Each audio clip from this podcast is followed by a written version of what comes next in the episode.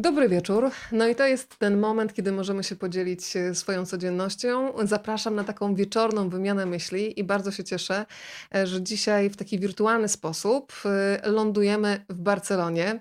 Przyznam się z ręką na sercu, z pewnym wstydem, że w Barcelonie mnie jeszcze Aga nie było, więc to jest mój pierwszy raz wirtualny, ale mam nadzieję, że od tego wirtualnego spotkania przejdę do praktyki. Aga Sarzyńska po drugiej stronie. Dziś rozmawiamy o jej książce zatytułowanej Małe historie z dużych miast. Dobry wieczór. Dobry wieczór, e, bardzo dziękuję za zaproszenie i, a, i zaraz zrobimy wycieczkę po Rawalu przynajmniej.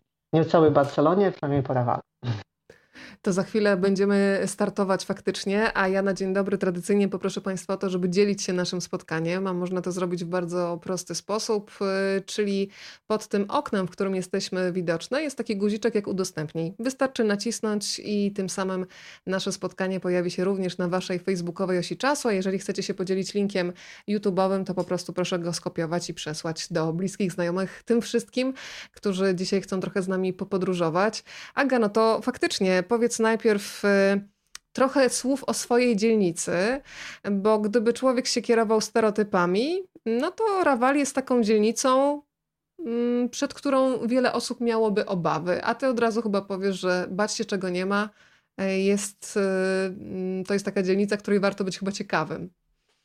Dokładnie. Ja po pierwsze, jeżeli bym jeżeli miałabym zarekomendować jakieś miejsce w Barcelonie dla kogoś, kto ma, nie wiem, a jeden dzień, z ręką na sercu poleciłabym Rawal, a rzeczywiście, tak jak, a, tak jak wspomniałaś, a, to jest dzielnica o wątpliwej reputacji, a chociaż też a, to jest takie miejsce, a, które dzieli się a, na dwie części. Jest Rawal Północny i Rawal Południowy. Ja mieszkam a, na Rawalu Południowym, to jest ta, ta bardziej a, mniej przyjazna jeszcze mieszkam właśnie w sercu, mieszkam na ulicy, a ta część, gdzie mieszkam, nazywa się e, Illa Robador, czyli Wyspa Robador.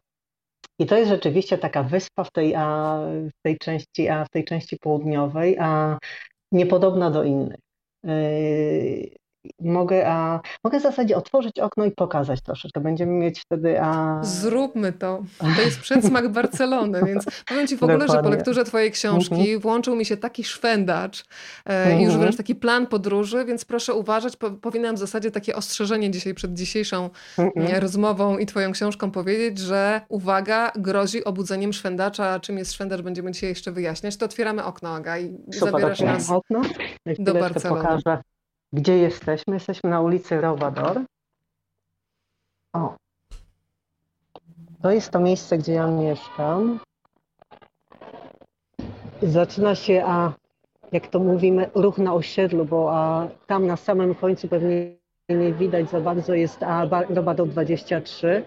Piękne koncerty zaczynające się o 21, ale tak naprawdę zaczynające się o 3 w nocy, kiedy a, zaczyna się jam session i przychodzą a, wszyscy miejscowi, a tutaj mamy, e, w ogóle tak, a miasta, a budynki w Barcelonie wyglądają tak. Są mieszkania, mieszkania, mieszkania i na parterze bary i sklepy. Więc jeden bar stoi obok drugiego, tam jest parę ulubionych, a nie wiem, czy widać napis Filmax. Ja, o, y, ja nie widzę, słuchaj. Taki czerwony, ma takie czerwone drzwi to jest, to jest taki sławny bar a, z mojej pierwszej książki, w którym spędziłam dużo czasu. Bar Szalona, dokładnie. I tam jest Filmax. Filmax jest a, jednym z bohaterów a, Bar Szalonej. I a, głośniej będzie później, bo, a, bo tutaj rzeczywiście ludzie a, bawią się, zaczynają zabawę troszeczkę później, aczkolwiek akurat na mojej ulicy ona trwa 24 godziny na dobę, natomiast a, intensyfikacja zaczyna się po 22, także ale powiem Ci, że nawet spokojnie. jak e, uchyliłaś okno, to już było słychać taką -hmm. ulicę hiszpańską głośną. Mm -hmm. To ja zacznę może nietypowo, faktycznie od tego, żebyśmy na chwilę przynajmniej -hmm. zamknęli oczy i gdybyś nam mogła powiedzieć, e, jak dla Ciebie brzmi Twoja dzielnica, takie najczęstsze dźwięki, które sobie teraz możemy tutaj przyswoić do głowy i wyobrazić taki klimat dźwiękowy miasta, bo każde mhm. miasto, o tym jestem przekonana, kompletnie inaczej brzmi. Pierwsze, a pierwsze skojarzenie awantury.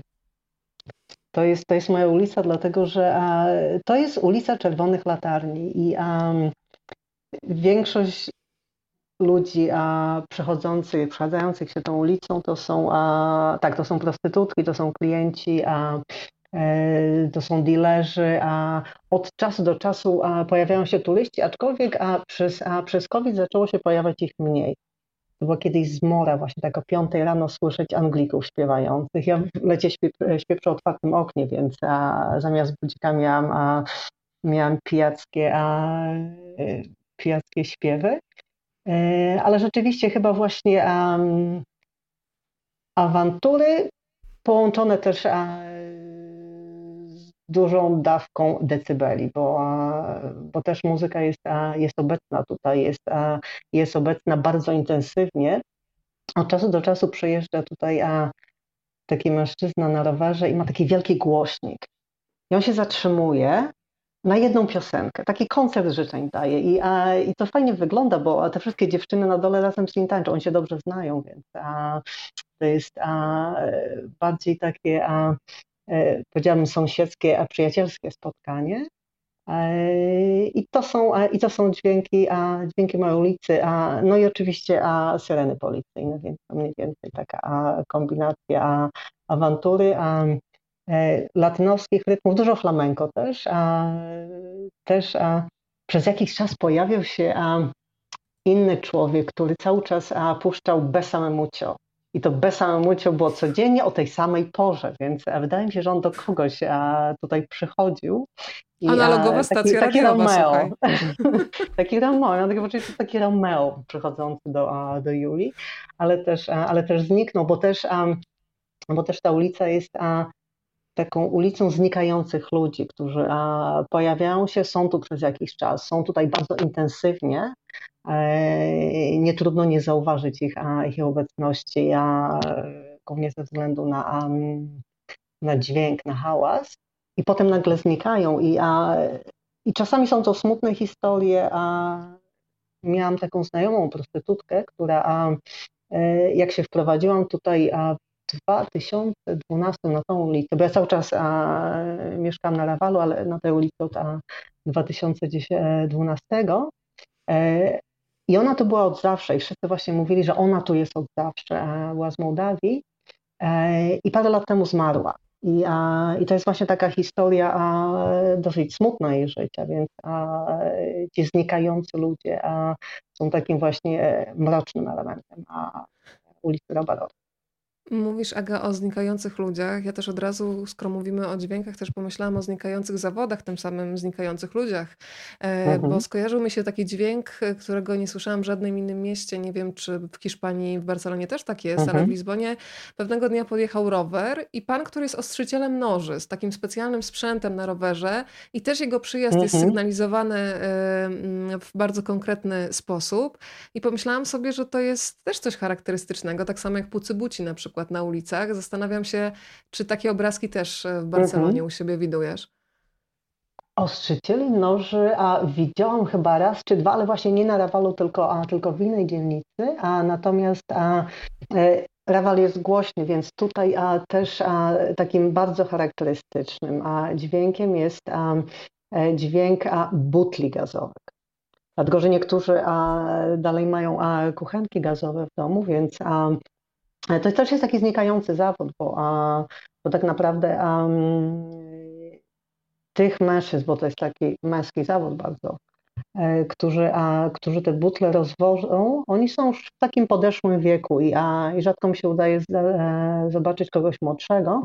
I oni właśnie zawsze jadą z tą jedną a, czy dwiema butlami, a i takim metalowym prętem stukają w tą butlę, a, krzycząc. I, a, I nie wiem, co jest głośniejsze, właśnie ten, a, ten ich głos, czy, a, czy dźwięk a, obstukiwanej przez, a, przez pręt mórz e, butli.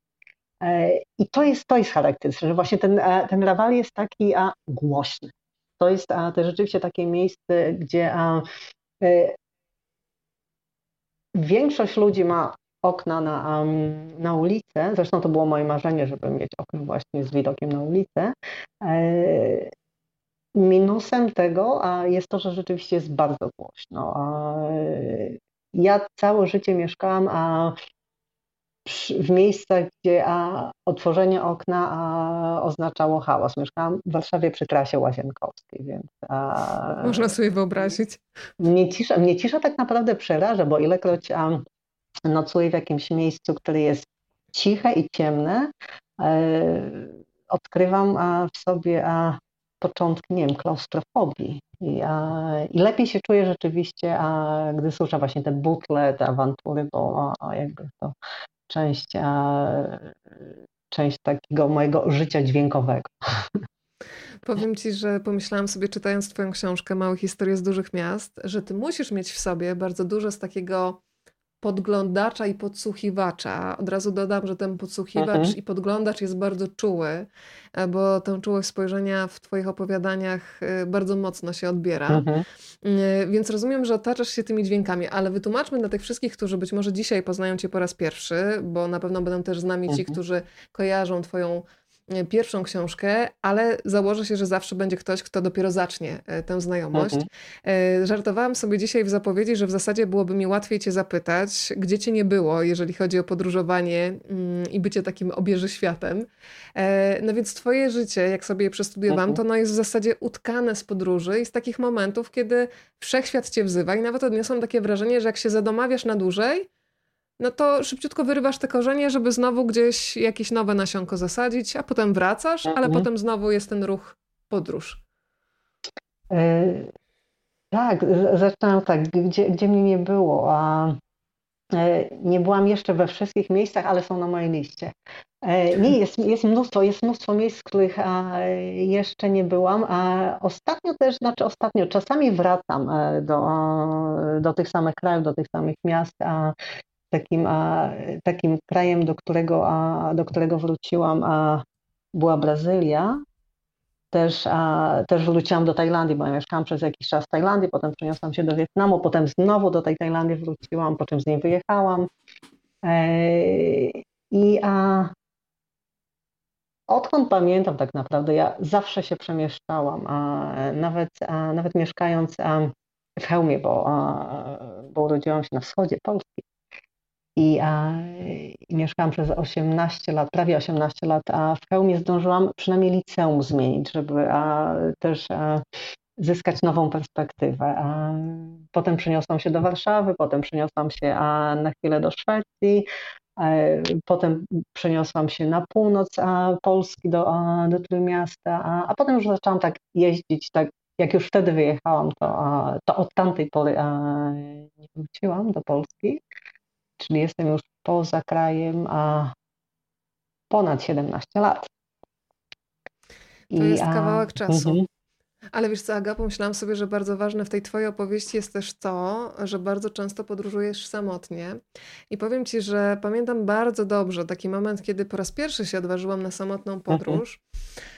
I na początku złapałam się na tym, że ja się boję zostać sama ze sobą. Mm, I to było niesamowite i bardzo mhm. takie niewygodne, ale też pamiętam ten rodzaj radości, kiedy okazuje się, że to własne towarzystwo jest świetnym towarzystwem, mhm. tylko trzeba się ze sobą oswoić, nie zagadywać mhm. ciszy, tylko tej ciszy pozwolić wybrzmieć, bo wtedy różne rzeczy człowiekowi przychodzą do mhm. głowy, więc zastanawiam się, czy ty od razu się czułaś dobrze w takiej mhm. wyprawie, kiedy jesteś solo, czy potrzebowałaś towarzystwa mhm. i no właśnie towarzystwa, które daje pewność, ale też bardzo dużo podczas podróży, szczególnie kiedy chce się pisać, robić zdjęcia, no to mhm. powiem to wprost, że jednak odbiera, bo człowiek jest kompletnie mhm. rozproszony mhm. i nie chłonie tak jak gąbka.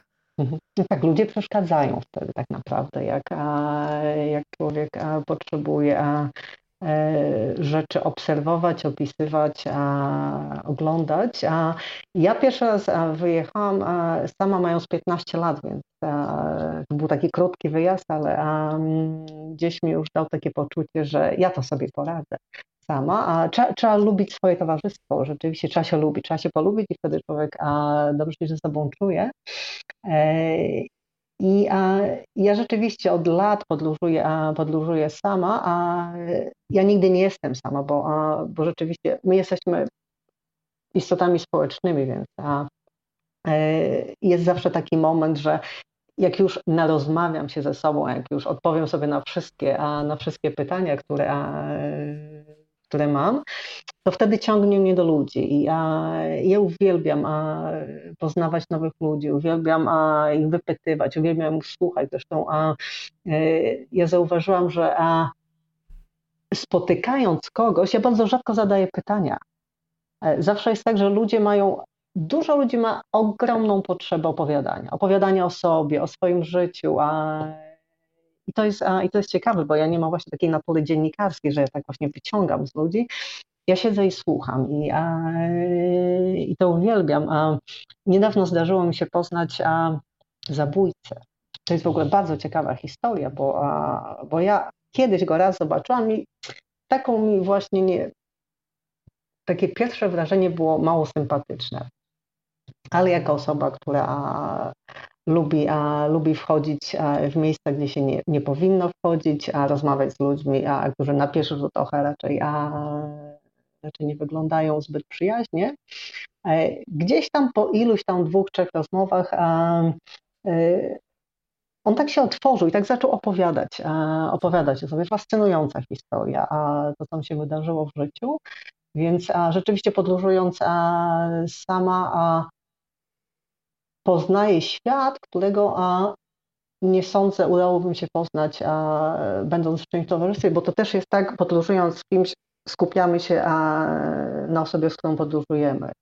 E, a będąc samemu, a, skupiamy się na sobie albo na, a, na ludziach, a, które chcemy poznać. I, a, I szczerze powiedziawszy, a teraz nie wyobrażam sobie podróżowania z kimś. Byłoby to trudne. Na taki jednodniowy wypad pewnie tak, natomiast na takie podróże, moje dłuższe podróże, byłoby to szalenie trudne. Aga, zastanawiam się, czy się ze mną zgodzisz, bo dzisiaj też z ciekawości przed naszym spotkaniem e, czytałam kilka e, recenzji, omówień Twojej książki e, i tak się zaczęłam zastanawiać, czy ja na pewno dobrze dobrałam pewien fragment, bo mhm. Mm, ten motyw poczucia humoru się nie pojawiał. Natomiast ja sobie pomyślałam e, i tak odebrałam Twoje opowieści. E, po pierwsze, tak jak mówiłam w zapowiedzi, bardzo mi się skojarzyły z taką fotografią makro, która pokazuje jakiś fragment rzeczywistości, ale przez to, że widzisz fragment, to mhm. uwrażliwiasz się też e, na detal. To, co mi się bardzo podoba w samym pomyśle Twoich opowiadań, że patrzymy na te same wydarzenia z różnych perspektyw i w końcu człowiek może pokonać, po pierwsze, łatwość oceny, która w dzisiejszych czasach bywa czasem natychmiastowa, a dwa, że można pokonać taki egoizm, mechanizm jednak subiektywnej oceny, ale też e, w Twoim języku, to co mnie najbardziej urzekło od pierwszych stron, to było takie poczucie humoru, ale poczucie humoru takiego narratora, który patrzy na e, swoich mhm. bohaterów e, z czułością. I to mi uświadomiło, że w tym całym bezsensie, który nas niejednokrotnie spotyka, w samotności, w poczuciu odrzucenia, niepewności, w tym całym smutku, ta przynależność do, to ja wiem, że to patetycznie teraz zabrzmi, ale takiego rodzaju mhm. ludzkiego, czyli do wszystkich ludzi, niezależnie mhm. gdzie oni się znajdują, pod jaką szerokością i długością geograficzną, to ta przynależność, to, że ludzie tak samo reagują, że ten smak z samotności czy odrzucenia jest tak mhm. tak samo gorzki w każdym miejscu na ziemi, że w tym jednak jest coś pocieszającego. No to jak to jest? Y, ja dobrze czytam to poczucie humoru, bo tak się nawet dzisiaj zaczęłam zastanawiać, bo ja odebrałam to tak, że ta twoja czułość jest właśnie pod tym poczuciem humoru schowana, bo to poczucie humoru mhm. trochę jakby ocalało taką godność w sytuacjach, kiedy no, mierzymy się delikatnie mówiąc z sytuacjami, które nie są wesołe. Mhm. Tak, bo też jest taki moment, że e, jak już jesteśmy a, na takim dnie, z którego już a, nie, e, nie, udaje nam się a, wyjść, to a, nie zostaje nam nic innego, tylko się śmiać tak naprawdę. Więc um, to też jest tak. E, dwa tygodnie temu obejrzałam film a, Juliette Binoche, gdzie gra właśnie pisarkę, która pisze książkę o, o kobietach, o ludziach pracujących właśnie na pięć etatów, dojeżdżających do pracy do odległej miejscowości, czy takim generalnie dużym wyzysku. I, a, I potem czytałam z nią wywiad. Ona powiedziała, że a, pytana, czego się, a, czego się nauczyła a, o tych ludzi, bo a, tam właśnie dużo naturszczyków w tym, a, w tym filmie grało. Ona powiedziała, że nauczyła się od, a, od tych ludzi, że mimo tego, że e, żyją właśnie w takiej beznadziei, że a, próbują związać a, koniec z końcem. Wstają, nie wiem, o czwartej rano, jadą godzinę albo idą, bo tam jedna z bohaterek szła do pracy, bo nie jeździła autobusu, ona nie miała samochodu, więc przez godzinę szła do tej pracy, e, że mimo właśnie a, całej tej beznadziei, a oni potrafią się bawić, że jest właśnie duża taka potrzeba, żeby właśnie pójść na imprezę, pośmiać się, pożartować, bo, bo tak naprawdę co nam zostaje, bo rzeczywiście można, można siąść i płakać, natomiast zawsze jeszcze można jakiś taki element e, rozrywki, zabawy, życia, z życia wziąć, żeby to życie nie było aż tak, aż tak straszne, bo, rzeczywiście ja widzę a tutaj na Rawalu to też e, ostatnio, przez ostatnie dwa lata zaczęłam się bardziej przyglądać bezdomnym, e, bo rzeczywiście jak tak się patrzy, no to jest taka beznadzieja, a, e, gdzie a, kładziesz się wieczorem a, na materacu, jak ci tego materaca nikt, a, nikt nie ukradnie, wstajesz rano i to jest taki kolejny dzień, a takie przetrwanie. Ja się zaczęłam sobie e, bezdomnymi zaprzyjaźniać i, a, chodząc do nich, obserwując, a jak oni żyją, tam element zabawy jest a, jest bardzo mocno widoczny i, a, i rzeczywiście to a, mam takie poczucie, a daje im a, jakąś taką namiastkę, a nie wiem, szczęścia, takiego momentu, kiedy, a, kiedy rzeczywiście mogą a, sobie pomyśleć, przynajmniej możemy sobie potańczyć, tak, możemy sobie pośpiewać i, a, i, i też właśnie jak a, jak wszyscy tutaj siedzieliśmy w domu, a jak się COVID zaczął, a bezdomni byli na ulicy a ja sobie wtedy tak pomyślałam, kurczę, rzeczywiście oni tej, a, tej zabawy, a mimo całej tej beznadziejnej sytuacji, bo też a, e, oni nie mieli dostępu a, do takich podstawowych a, serwisów, które, a, które przed pandemią a, działały, e, to potrafią się naprawdę bawić. I, a, i jakby obejmują tą rzeczywistość a na tyle, na ile potrafią. A, więc humor a, jak najbardziej a, ratuje życie. Aga, a powiedz mi, mm, jak ty w ogóle zanurzałaś się tej, w tej hiszpańskojęzycznej przestrzeni? Dzisiaj y, powiedziałaś mi przed spotkaniem, że się stresujesz, że ci będzie brakowało polskich mhm. słów, no bo jednak 12 lat mieszkasz w Barcelonie, uczysz angielskiego na co dzień. Mhm. Jak często w ogóle polskiego używasz?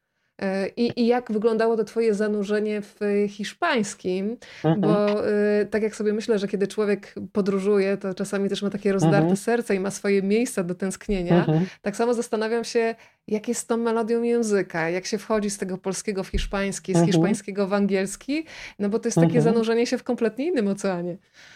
Nie, dokładnie. Ja tak, ja po polsku a mówię rzadko, od 17 lat, odkąd, odkąd z Polski wyjechałam. I a, tutaj operuję głównie hiszpańskim i angielskim, hiszpańskim w szkole angielskim a, ze znajomymi. I a, jak przyjechałam do Barcelony, a, potrafiłam powiedzieć kilka a, bardzo podstawowych słów. Zresztą a, pierwszy dialog a, e, w Barcelonie to był dialog z Pakistańczykiem w sklepie, gdzie kupowałam kartę do telefonu, a po angielsku. Natomiast a, ja jestem takim a, stokerem trochę, więc a, ja ucząc, a nigdy nie, znaczy kiedyś, kiedyś, dawno, dawno temu w Polsce a, chodziłam na kurs hiszpańskiego, a jeszcze będąc na studiach, Natomiast potem, nie używając języka, a gdzieś to mi wszystko wyleciało z głowy, więc jak przyjechałam tutaj, to a, potrafiłam powiedzieć a, buenos dias y que coño haces. To były dwie rzeczy, które byłam w stanie powiedzieć i drugie nie przetłumaczę. E, I a, ja chodziłam za ludźmi. Nigdy nie, nie miałam czasu, żeby a, pójść na kurs, bo miałam mnóstwo swoich zajęć. I e, chodziłam na przykład do supermarketów. Tak stawałam za ludźmi dyskretnie, a podsłuchując o czym rozmawiałam, czy kupić ten ser, czy kupić tamten ser, więc, a, więc nauczyłam się a, mnóstwo rzeczy, a też zawsze mieszkałam a, z ludźmi, którzy a, prawie w ogóle nie mówili po angielsku, bo, a, bo rzeczywiście w 2010, teraz się troszeczkę zmienia, więc e, więcej młodych ludzi jest w stanie się po angielsku porozumieć, ale jak przyjechałam tak w 2010, to wcale nie było tak łatwo.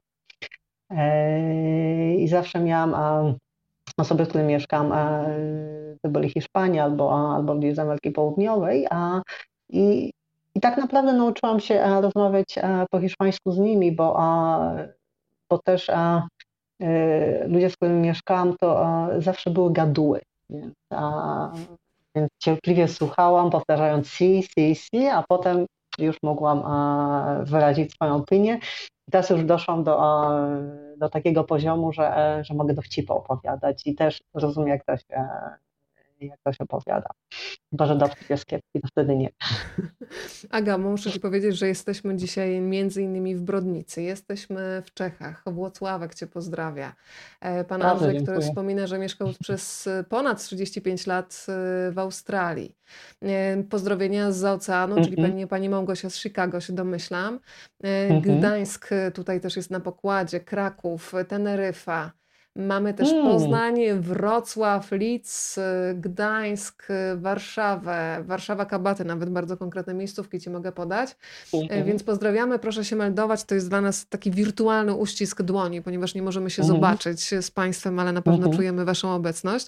A teraz w takim razie przenieśmy się mm, do Paryża.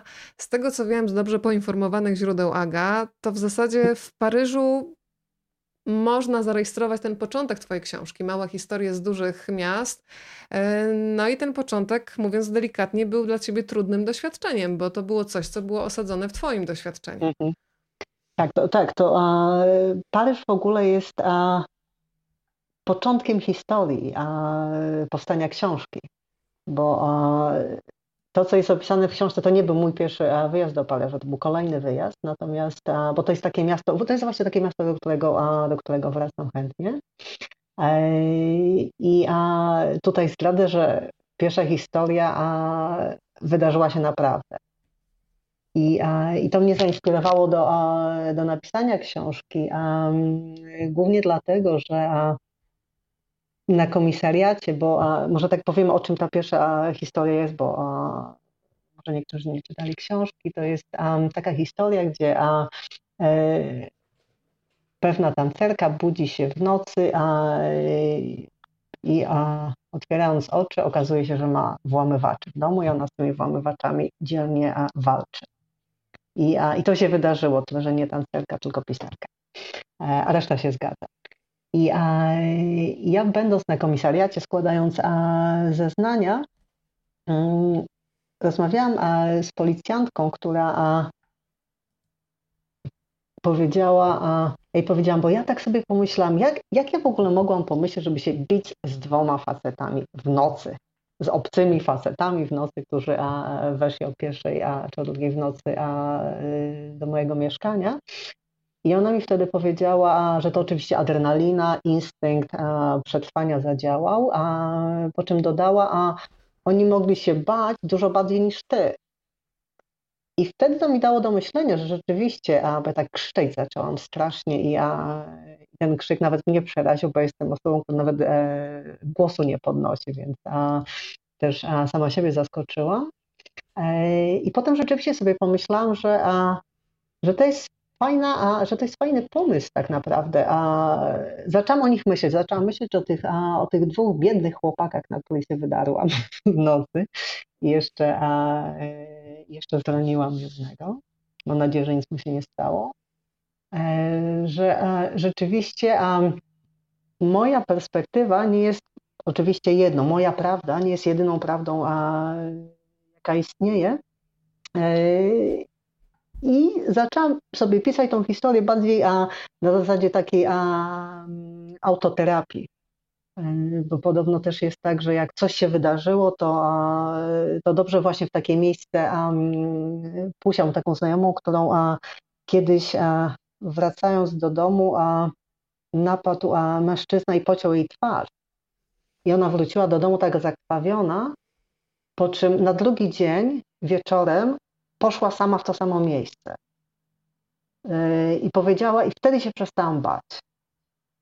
I ja, ja tak sobie pomyślałam, to ja o tym napiszę, rzeczywiście jak to pisałam. Ja pamiętam, wtedy siedziałam w barze, bo się bałam w domu siedzieć. siedziałam w barze i pisałam tą, tą historię.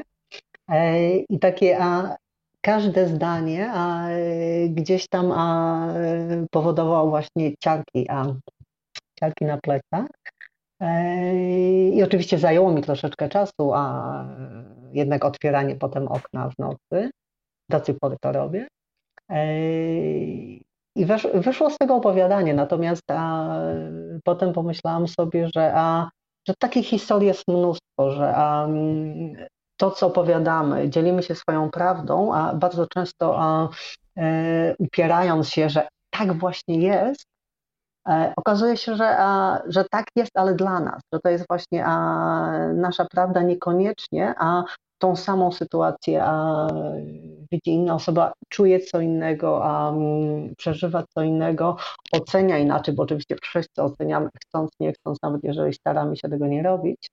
E, I pomyślałam sobie, że, a, że ciekawie byłoby napisać właśnie a, kilka takich historii, a e, inspirując ludzi w ten sposób, dając, a, e, dając im taką przestrzeń do tego, żeby a, nie wiem, zrewidowali e, swoje spojrzenie na rzeczywistość. I, a, I okazało się, że tak, że mieszkałam w tylu miejscach, a ja lubię duże miasta. Ja generalnie jestem taką, lubię o sobie mówić miejską pisarką.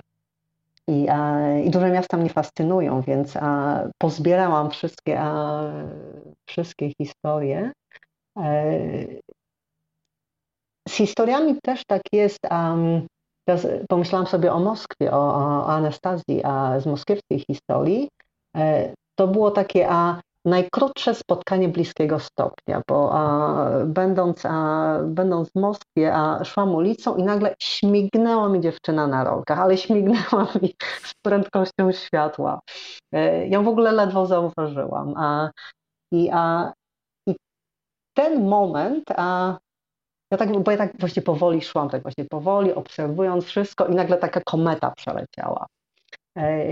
I to mi właśnie dało do bo ja bardzo często a, e, chodząc, a patrzę na ludzi, jestem właśnie taką obserwatorką, a staram się być dyskretna, a, ale gdzieś tam zawsze a, wpatruję, a, wpatruję się, a, się w ludzi, a, i, bardzo, a, i bardzo często a, wymyślam historię, patrzę na kogoś i wymyślam życie tej osoby. A to jest właśnie też ciekawe a, a propos a, właśnie samotnego podróżowania, że a, jak już człowiek przeczyta te wszystkie książki, które ma ze sobą, a, a i, i zaczyna patrzeć na ludzi, to, to tworzą im się, się kolejne historie. Ja to uwielbiam. Czasem sobie tak myślę, że jakbym tak spotkała właśnie taką właśnie tą Anastazję i jej opowiedziała, kim ona jest w książce, byłaby fajna zabawa. Słuchaj, kolejne osoby do nas dołączają. Melduje się na pokładzie Londyn, między innymi Białystok i Chełm. Pozdrawiamy serdecznie. E, to ja teraz Państwu powiem, że dzisiaj podczas tej rozmowy na pewno zatrzymamy się w Teheranie. E, trochę dłużej jeszcze pobędziemy w Paryżu. E, no ale zacznę od Barcelony. Powiem Ci, że uwielbiam ten moment, który otwiera opowieść, czyli historię Aurory. Mhm. E, oczywiście tutaj mamy tę beztroskę dzieciństwa, potem zderzoną z takimi trudnymi sprawami dorosłych. E, mhm. Ale kiedy opowiadasz o karaluchu Rafie, to ja po prostu muszę się tym podzielić i teraz puścić Państwu dalej świat w ten fragment, a ciąg dalszy Państwo sobie doczytają już w domu. Aurora, gdzie jest ta cholerna dziewucha? Carmen darła się tak, że oprócz córki słyszało ją co najmniej pół osiedla. Dziewczynka próbowała wydostać się spod stołu, z którego zrobiła sobie namiot, zawieszając dwa wielkie koce na połamanych krzesłach. Mieszkała w nim z misiem Leonem, prezentem od jednego z wujków. Okazyjnie odwiedzał ich karaluch Rafa, którego mała Aurora karmiła cukrem. Przygotowała dla niego łóżko z opakowania po zapałkach, ale Rafa najwyraźniej nie był zainteresowany noclegiem, bowiem traktował namiot Aurory jako jadłodajnie, co nie przeszkadzało małej nazywać insekta przyjacielem. Właśnie przyszedł na codzienną dawkę białych kryształków, a ona akurat musi wyjść. Była zła na matkę, której nie obchodziło jej życie. I kiedy czytałam ten fragment, to stwierdziłam, Aga, że to są takie obrazki, których chyba nie sposób wysiedzieć i wymyślić, tylko po mhm. prostu trzeba te rzeczy zobaczyć, więc się zastanawiam, na ile taka aurora gdzieś w twojej przestrzeni istnieje, czy faktycznie to jest coś, co, co jest w wyobraźni tylko i wyłącznie. Czy aurora nie istnieje, natomiast istnieje karalu, bo um, ja mam takiego to jeszcze bardziej zaskakujące. mam takiego znajomego, który um, jest właśnie takim samotnym człowiekiem, takim a, samotnikiem a, bardziej z wyboru i on ma karalucha, Lucjana. I on z tym Lucjanem mieszka, ma słoik dla niego, tam mu wsypuje a, cukier i, a, i ten Lucjan a, on mieszka, on nie przychodzi, on tam mieszka właśnie w słoiku, więc to jest taki a, uwięziony Karalów. Jakby miał otwarty, pewnie by więcej kumpli a, e, Lucjana przychodziło. Zdecydowanie ja... to by była cała rodzina bardzo szybko. Nawet ta dalsza. Więc e, ja tego karalucha też rzuciłam, żeby też pokazać, bo tak, bo książka jest o samotności też, o, o takim wyobcowaniu, o, o, o dużym mieście. To jest e, duże miasta są anonimowe, duże miasta e, bardzo często są nieprzyjazne, e, a dla osoby, która jest sama, która jest samotna, duże miasto jest jeszcze większe, więc wtedy tą samotność czuje się bardziej. I, I właśnie ten karaluch jest właśnie takim symbolem samotności takiej troszeczkę desperacji, a że już nie ma nikogo, nie ma nawet tego psa, nie ma kota, jest, a, jest przynajmniej Karalu. Więc, a... I ma imię konkretne. Lucjana już teraz zapamiętam na zawsze. A Lucjan mieszka w Barcelonie, czy gdzie jest? Bo muszę teraz go umieścić gdzieś na mapie. Nie powiem, nie powiem. Okej, okay, no to pewne rzeczy zostają tajemnicą. Ale Aga, zaczęłam się zastanawiać, które miasto dla ciebie było takim miastem osaczającym, bo zrobiłam taką, szybko przewinęłam taśmę w swojej głowie i pamiętam, że kiedy wylądowałam po raz pierwszy w dwóch miastach, w których byłam przerażona. Najpierw w Colombo na Sri Lance, to był w ogóle mój pierwszy przyjazd do Azji i po prostu ja się poczułam zabita ilością bodźców. Ja nie wiedziałam, gdzie mam się patrzeć, czego szukać. Miałam ochotę się schować w hotelu i nie wychodzić. A drugim miastem, w którym samotność była tak przejmująca, że było to dla mnie zaskakujące, był Bangkok. Z jednej strony tyle osób, ale z drugiej strony czułam jakąś taką ogromną obojętność, jakbym była po prostu takim mhm. pionkiem, e, gdzie nie nawiązuję kontaktu wzrokowego, mhm. tylko po prostu się mijam. Więc zastanawiam się, które z miast cię tak zaatakowało, gdzie poczułaś mhm. E, się w tłumie, jeszcze gorsza jest ta samotność w tłumie, więc właśnie tak. Zaczynając od tego, że ja się właśnie a, nie czuję nigdy samotna, ja właśnie a, jestem sama, podróżuję sama, natomiast a, uczucie samotności tak naprawdę nie jest, a, nie jest mi znane. Czasami pojawia się taki moment, czasami przed świętami. Natomiast, a, natomiast generalnie a, właśnie nie, ja, a, ja tą swoją a, bycie samą, nie samotność, bycie samą a bardzo lubię e, podróżują. E, I a, czy, czy, czy, zdarzyło mi się, nie, było takie miasto, a, to przy takich a, początkach podróży, a, ale to nie, nie na samotność, bardziej ze względu na niebezpieczeństwo, a to było Nairobi. To było miasto, a, E, do którego jak przyjechałam od razu na wstępie, a dowiedziałam się, a, że wszystko jest po prostu niebezpieczne. Wyjście a, z domu jest niebezpieczne.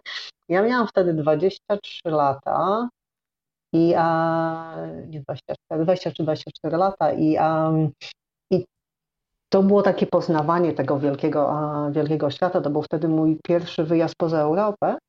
E, I ja w tej Nairobi a, zostałam napadnięta przez, a, przez trzech kolesi z maczetami, więc ja w ogóle się strasznie tam bałam, więc potem się na wieś przeniosłam, na wsi było miło. E, I to było, to było takie miasto, które było niebezpieczne, ja się tego miasta bałam. A ja tam się poruszałam e, w takim dużym, a, dużym stresie, cały czas oglądając się, a, się za siebie. Natomiast potem nie, potem każde miasto a, e, w którym mieszkałam, czy w którym e, zatrzymywałam się na dłużej, a e, nigdy nie powodowało jakichś takich negatywnych, a, negatywnych uczuć. Było oczywiście miasta, z którymi a, e, zaprzyjaźniałam się od razu, a do których jak, a, jak przyjeżdżałam, od razu wiedziałam, to jest, a, to jest moje miasto, ale a, nie było chyba żadnego miejsca, a, które powodowałoby, wzbudzałoby jakieś a, negatywne emocje.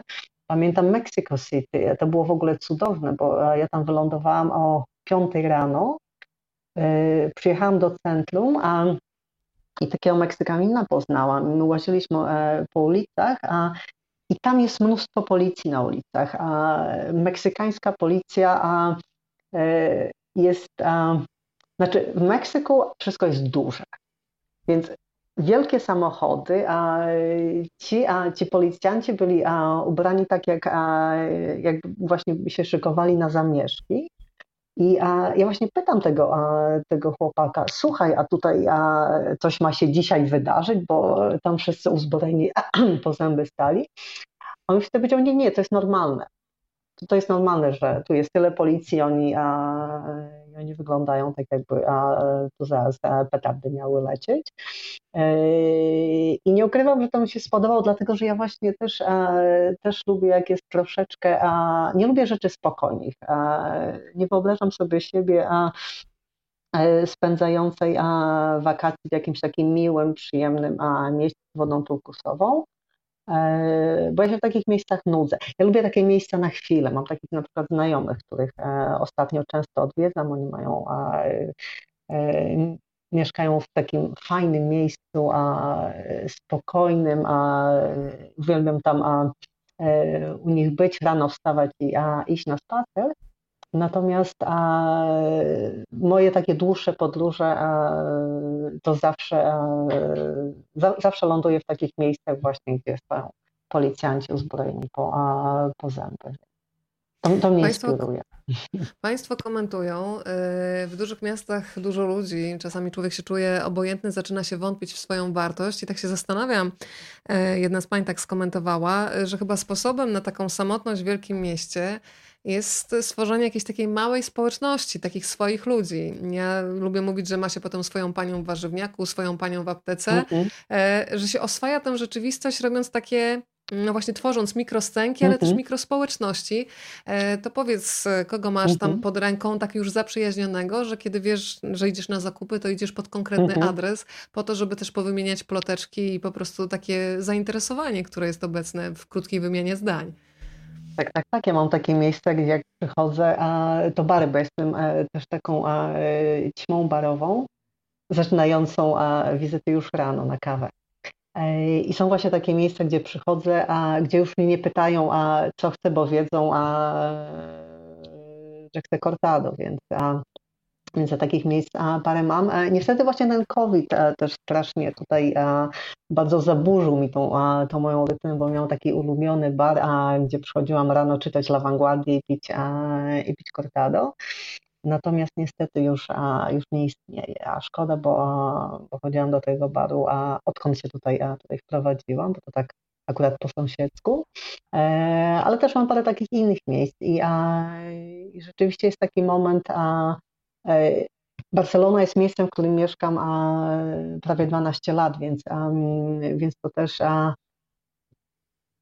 przez te lata zbudowałam jakieś takie moje poczucie przynależności do, do tego miejsca, bo, bo wcześniej moje życie było takie właśnie dwa lata i czas na zmiany. E, a Barcelona mnie tutaj wchłonęła, a ja często wyjeżdżam, ale potem wracam zawsze do tej, a do tej Barcelony wracam. I mam, I mam takie miejsca, gdzie, gdzie chodzę na zakupy, gdzie chodzę, gdzie chodzę na kawę, a mam, a mam ulubiony bar, a gdzie właściciel zawsze mówi, a nie jesteśmy rodziną, nie jesteśmy przyjaciółmi, ale to jest twój dom. Więc a, ten bar uwielbiam zresztą. A, to jest taki fajny, głośny bar, a, gdzie a, czas zatrzymał się w, lat, w latach 90. Rzeczywiście ludzie tam przychodzący to są tacy ludzie z lat 90. I a, to jest cudowne miejsce. A, I, a, i tak, i to jest właśnie takie, a, kilka takich, a, takich spotów, a, gdzie człowiek, a, będąc a, w dużym mieście, czuje, a, czuje jakąś tam a, jakąś przynależność. To ja teraz wrócę jeszcze na chwilę do tej Aurory, bo bardzo polubiłam siedmiolatkę z twojego opowiadania barcelońskiego. Jest tam taki to taka fragment... dziewczynka. Bardzo i w ogóle taka właśnie, która w tej trudnej rzeczywistości, której pewnie nawet nie jest świadoma, bo innego życia nie zna, potrafi mhm. sobie właśnie skonstruować taki swój mikroświat, gdzie jest przygotowane łóżeczko dla karalucha Rafy w tym przypadku, czyli jakiegoś dalekiego krewnego Lucjana pewnie. Ale tam jest takie zdanie, wielkie szczęście wypełniające małą osóbkę. Są takie momenty właśnie w jej życiu, kiedy kiedy ona jest wręcz tym chodzącym szczęściem. I zastanawiam się, Aga, to jest również pytanie do Państwa. Kiedy Ty ostatnio zarejestrowałaś taki moment, że jesteś chodzącym szczęściem? Ja przyznaję, chociaż to może nie jest popularne, mhm. że równie często miewam momenty załamania, ale też takie chwile, kiedy mam mhm. wrażenie, że po prostu radość mi wychodzi uszami, że nie mogę mhm. pomieścić. Czasami to są drobnostki i cieszę się, że jeszcze to rejestruję, bo to daje nadzieję, że zawsze wstajesz i po prostu zawsze może być ten moment, że to będzie wtedy, kiedy ci tymi uszami radość będzie wychodzić. Więc zastanawiam się, kiedy ty już jako dorosła kobieta zarejestrowałaś w sobie taki moment, że jesteś chodzącym szczęściem. Y, ja, ja generalnie jestem osobą bardzo zadowoloną a, z życia, bo, a, bo to jak żyję jest, a, jest konsekwencją moich, a, moich wyborów. I a, ja tak jak a, Kiedyś moja mama powiedziała, jak miałam 5 lat podobno, bo ja oczywiście tego nie pamiętam, a powiedziała, a zapytała mnie, co bym chciała robić w życiu. Ja miałam już takie bardzo um, skonkretyzowane plany, bo, a, bo powiedziałam, że chcę podróżować i pisać książki. E, I zawsze chciałam mieszkać w różnych miejscach. A, e, Trochę tak jak Kapuściński kiedyś powiedział, jak przekraczał pierwszy raz granicę, właśnie wtedy z Czechosłowacją. E, dla mnie właśnie ta Czechosłowacja też była takim symbolem a, takiego innego świata, ciekawszego. I, a, I mój pierwszy, nie, mój pierwszy wyjazd za granicę był a, do, a, do NRD, jak miałem 13 czy 14 lat. E, natomiast, a, natomiast a, później wszystkie te wybory to, to właśnie było mieszkanie w różnych krajach i, i to jest coś, co zawsze, zawsze chciałam robić. Do tego doszło pisanie jako bonus. E, więc a, kiedy ja miałam ten moment szczęścia, a ja też te, to poczucie miałam od zawsze. To, to, to nie jest coś, co, a, co pojawiło się nagle, a może nagle sobie, może w pewnym momencie sobie uzmysłowiłam, że a, o tak, ja właśnie żyję tak, jak chcę. Natomiast a, ja generalnie nie myślę dużo o, o szczęściu, a e, rzadko mi się zdarzają momenty a, zwątpienia, taki moment, że a, mogłam jednak zrobić a, to inaczej. A, jestem osobą, która nigdy niczego nie żałuje, więc a, jakby mierzę się z, z konsekwencjami a, swoich wyborów, które oczywiście czasami są trafne, a czasami a wprost przeciwnie, ale jakby biorę to na klatę. E, I, a, i, i chyba to szczęście, a poczucie szczęścia, poczucie, poczucie spełnienia, a towarzyszy mi od zawsze, więc, a, więc chyba takiego momentu a, konkretnego nie miałam. Słuchaj, tutaj Państwo komentują, e, wśród naszych widzów jest ktoś, kto jest chodzącym szczęściem w Bangkoku, więc to też pokazuje, jak my różnie możemy odbierać miasta, więc faktycznie ja jestem chodzącym szczęściem w Lizbonie, tak, na przykład. E, słuchajcie, to teraz się przenieśmy wszyscy do Teheranu. E, to jest bardzo ciekawa opowieść, przyznaję, że bardzo chciałabym kiedyś to miasto odwiedzić. Ty pokazujesz w ogóle Iran jako takie państwo pełne kontrastów i powiedzmy, że nie chcę zdradzać za dużo, ale chyba możemy powiedzieć, że no jesteśmy w pewnym momencie w takim trochę podziemnym świecie, świecie e, nielegalnych koncertów w mhm. Republice Islamskiej. E, jak ty tam się odnalazłaś? Z jaką wiedzą jechałaś na miejsce? Mhm. I potem na ile to twoje wyobrażenie zderzyło się z rzeczywistością? Mhm. E, ja jadąc tam, a ja generalnie wyjeżdżając, a staram się a nie mieć a, jakiegoś takiego obrazu, co, jak, jak ten świat wygląda, bo a, też lubię być zaskakiwana. Mi oczywiście Iran kojarzył się z, a, z Chomeinim, z rewolucją kulturalną, a, więc, a, e, więc to wszystko było takie a, mm, właśnie po, poukładane e, zakazami i tak dalej. E, jak w tym Iranie wylądowałam, pierwsza noc, wylądowałam tam o godzinie chyba 20, o 22 byłam już na imprezie E, z Irańczykami, a gdzie a, był alkohol, narkotyki i, a, i amerykańskie filmy. Więc, Czyli wszystko, co jest teoretycznie zakazane, tak? Generalnie wszystko dokładnie to, co jest zakazane. I dowiedziałam się bardzo ciekawych rzeczy właśnie, że a, że a, są dealerzy alkoholowi, a narkotykowi, no to tak jak wszędzie, i dzwoni się właśnie a, do takiego swego dealera i on przywozi wtedy a, alkohol w półtora litrowej a, butelce po wodzie.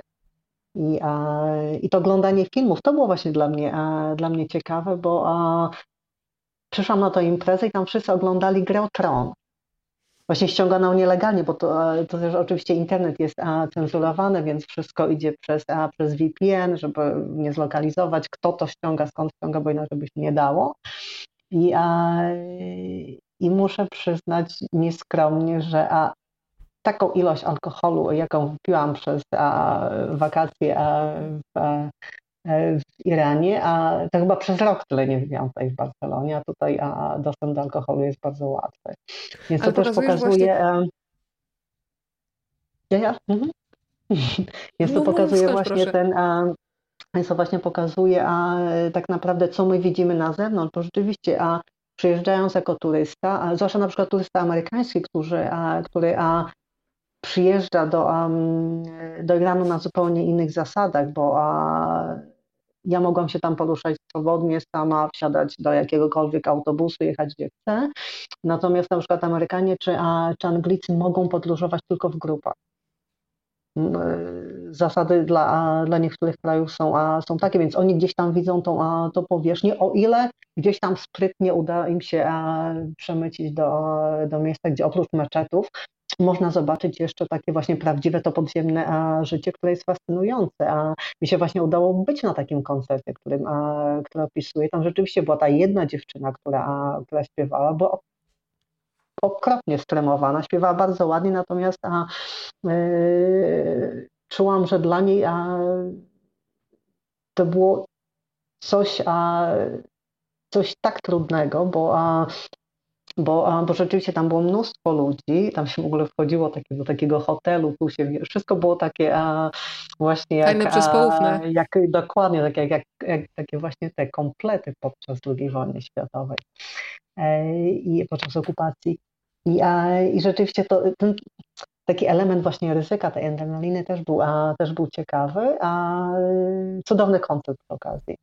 Więc e, to też pokazuje, a mnóstwo ludzi pędzi alkohol w domu, tak jak, no, tak jak w Polsce kiedyś, tak? albo tak jak w czasach prohibicji w Stanach. Więc jakby tutaj pod tym względem świat się nie różni. To wszystko, co jest nielegalne i tak istnieje, tylko, tylko trzeba wiedzieć, e, do których drzwi zapukać. To, co mi się, Aga, bardzo podoba w Twojej książce, to jest to, że Ty się nie zatrzymujesz na tej fasadzie, na tym, co jest zewnętrzne, mhm. tylko cały czas robisz krok, żeby być coraz bliżej, bliżej, zajrzeć wręcz pod mhm. podszewkę. I to też w sensie dosłownym teraz sobie o tym pomyślałam przy okazji mhm. Teheranu, e, no bo kiedy myślimy o Teheranie, mm, no to też widzimy kobiety, które bardzo często są praktycznie całe zakryte, ale ty też pokazujesz, co jest e, pod spodem, mhm. że czasami ta wolność jest nawet czasami wolnością wyboru właśnie tego, co ja założę pod spodem mhm. i na ile ile to, co jest pod spodem, mhm. będzie wyzywające, ale też bardzo mnie zaskoczyła, chociaż e, częściowo, kwestia makijażu, bo faktycznie już nawet mhm. na lotniskach azjatyckich, e, nawet jeżeli widać tylko oczy, to mhm. faktycznie ilość makijażu czasami jest taka, że ja mhm. nawet na wieczór tyle bym nie założyła, a, a to jest. Mhm. Dokładnie, dokładnie. Jeszcze, jeszcze, właśnie z, tym, z takim zakrywaniem a, y, twarzy, zakrywaniem a ciała, to też a, wieranie inaczej wygląda a, na przykład w Shirazie, który, a, który jest dużym, nowoczesnym miastem.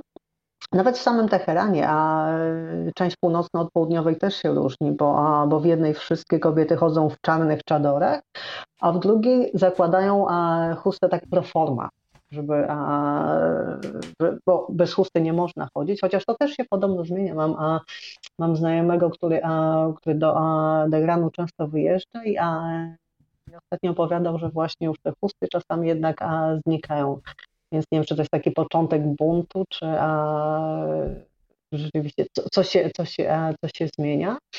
E, w Kaszanie a, wszystkie kobiety chodzą, a, chodzą w czadorach, więc a, to wszystko zależy, jakie, a, jakie to jest miasto. Zresztą jak byłam w tym roku w Turcji też, każda część Turcji a, zupełnie inaczej wygląda. Ja byłam w tej Turcji takiej bardziej tradycyjnej, ale na przykład a, będąc a, w Hatay, a, na tej samej ulicy można było zobaczyć a, dziewczynę w krótkich spodenkach a, i w topie, a obok a, kobietę, której a, widać było tylko oczy, więc a, takie obrazki, a, oczywiście nie wieranie w, Teheranie, w Turcji są, są codziennością, w niektórych częściach oczywiście ale na przykład w koni mało, tam nikt nie założy, nie założy mini, tak jak w Stambule, w niektórych dzielnicach a też trzeba się przyzwoicie ubrać.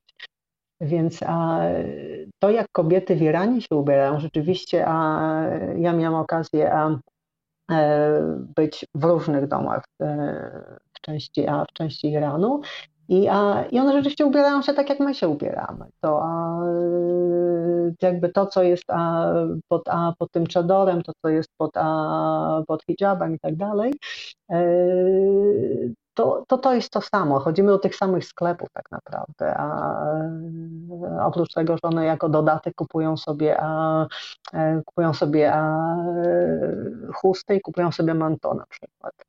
Natomiast a wszystko pod spodem a to jest dokładnie to samo.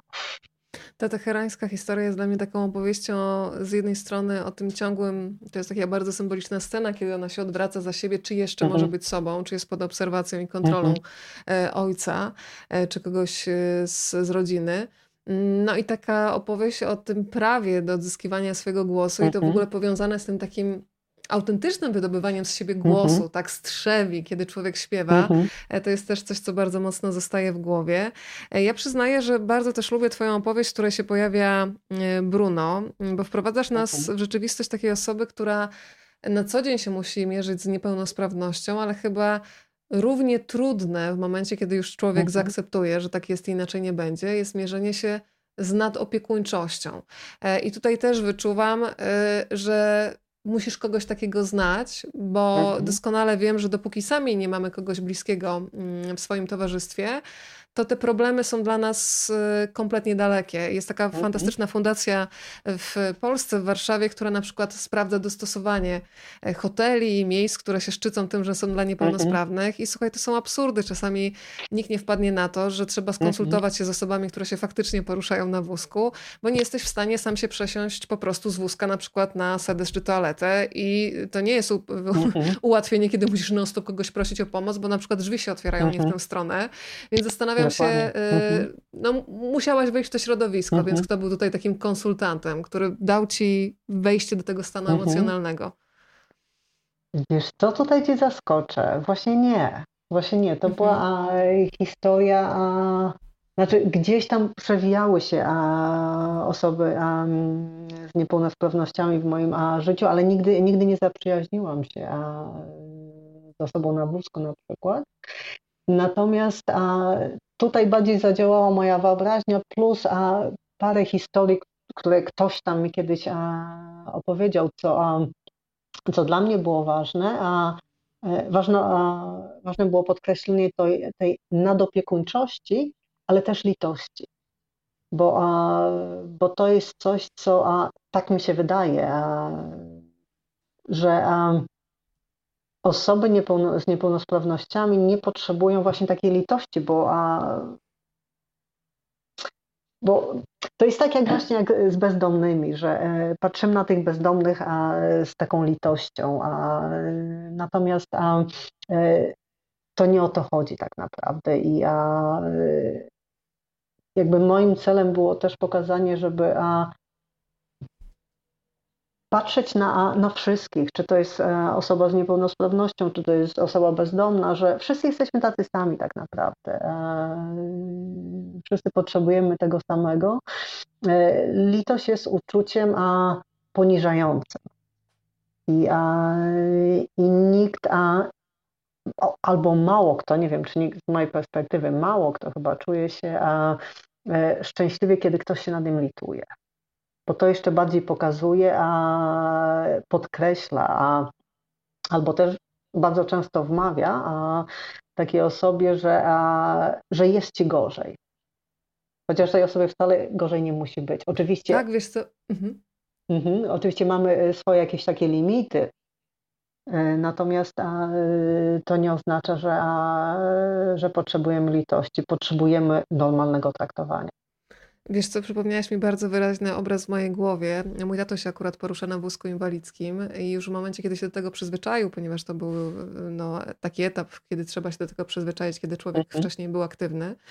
I pamiętam, że wyszliśmy na spacer e, i akurat się z czegoś bardzo mocno śmialiśmy i w ogóle jakby ta niepełnosprawność była w jakimś, wiesz, mhm. milionowym planie i nagle właśnie oczy człowieka, który nas mijał, z taką litością i współczuciem. Mhm. I mieliśmy wrażenie, jakby nam ktoś, wiesz, podciął skrzydła, mhm. że nagle ktoś ci powiedział, gdzie jest twoje miejsce, chociaż czujesz się normalnie, no bo mhm. taka jest twoja, nie inna sytuacja. I to mi, to, y, kiedy pisałaś o tym, Brunie, myślę, że e, bardzo mocno można było poczuć. Ja y, zacytuję raz jeszcze, bo część z Państwa słuchała może w zapowiedzi, a część jest tutaj z nami po raz pierwszy. Mm, no to otwieramy drzwi do rzeczywistości Bruna. Idę na spacer, krzyknął zamykając drzwi. Wykorzystał moment, kiedy matka była pod prysznicem, wiedząc, że konfrontacja z nią skoczyłaby się wspólnym wyjściem, a na to dzisiaj nie miał ochoty. Wczoraj również nie i jutro. Był zmęczony jej nadopiekuńczością, ciągłymi pytaniami, jak się czuje, czy wszystko dobrze, czy czegoś potrzebuje, albo chce porozmawiać. Nie chciał. Z premedytacją i na przekór rzeczywistości zwykł mówić idę, choć wiadomo było, że szansa na chodzenie w tym życiu równała się zeru. Jakkolwiek ironicznie by to zabrzmiało, ponad rok temu stanął na nogi i całkiem nieźle radził sobie na dwóch e, kółkach. Bruno zresztą jest takim bohaterem, którego bardzo lubię, bo on e, też się wsłuchuje mm, w miasto i lubię też ten moment, kiedy on sobie komponuje melodię Trzy pory miasta.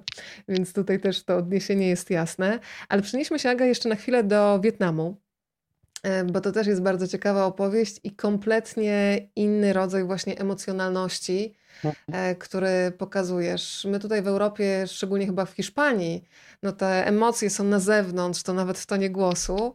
Natomiast e, tam spotykamy bohaterów e, z Korei Wietnamu, no i tam już sprawy nie są tak proste i oczywiste. Mhm. No tak, tam bohaterowie są milczący.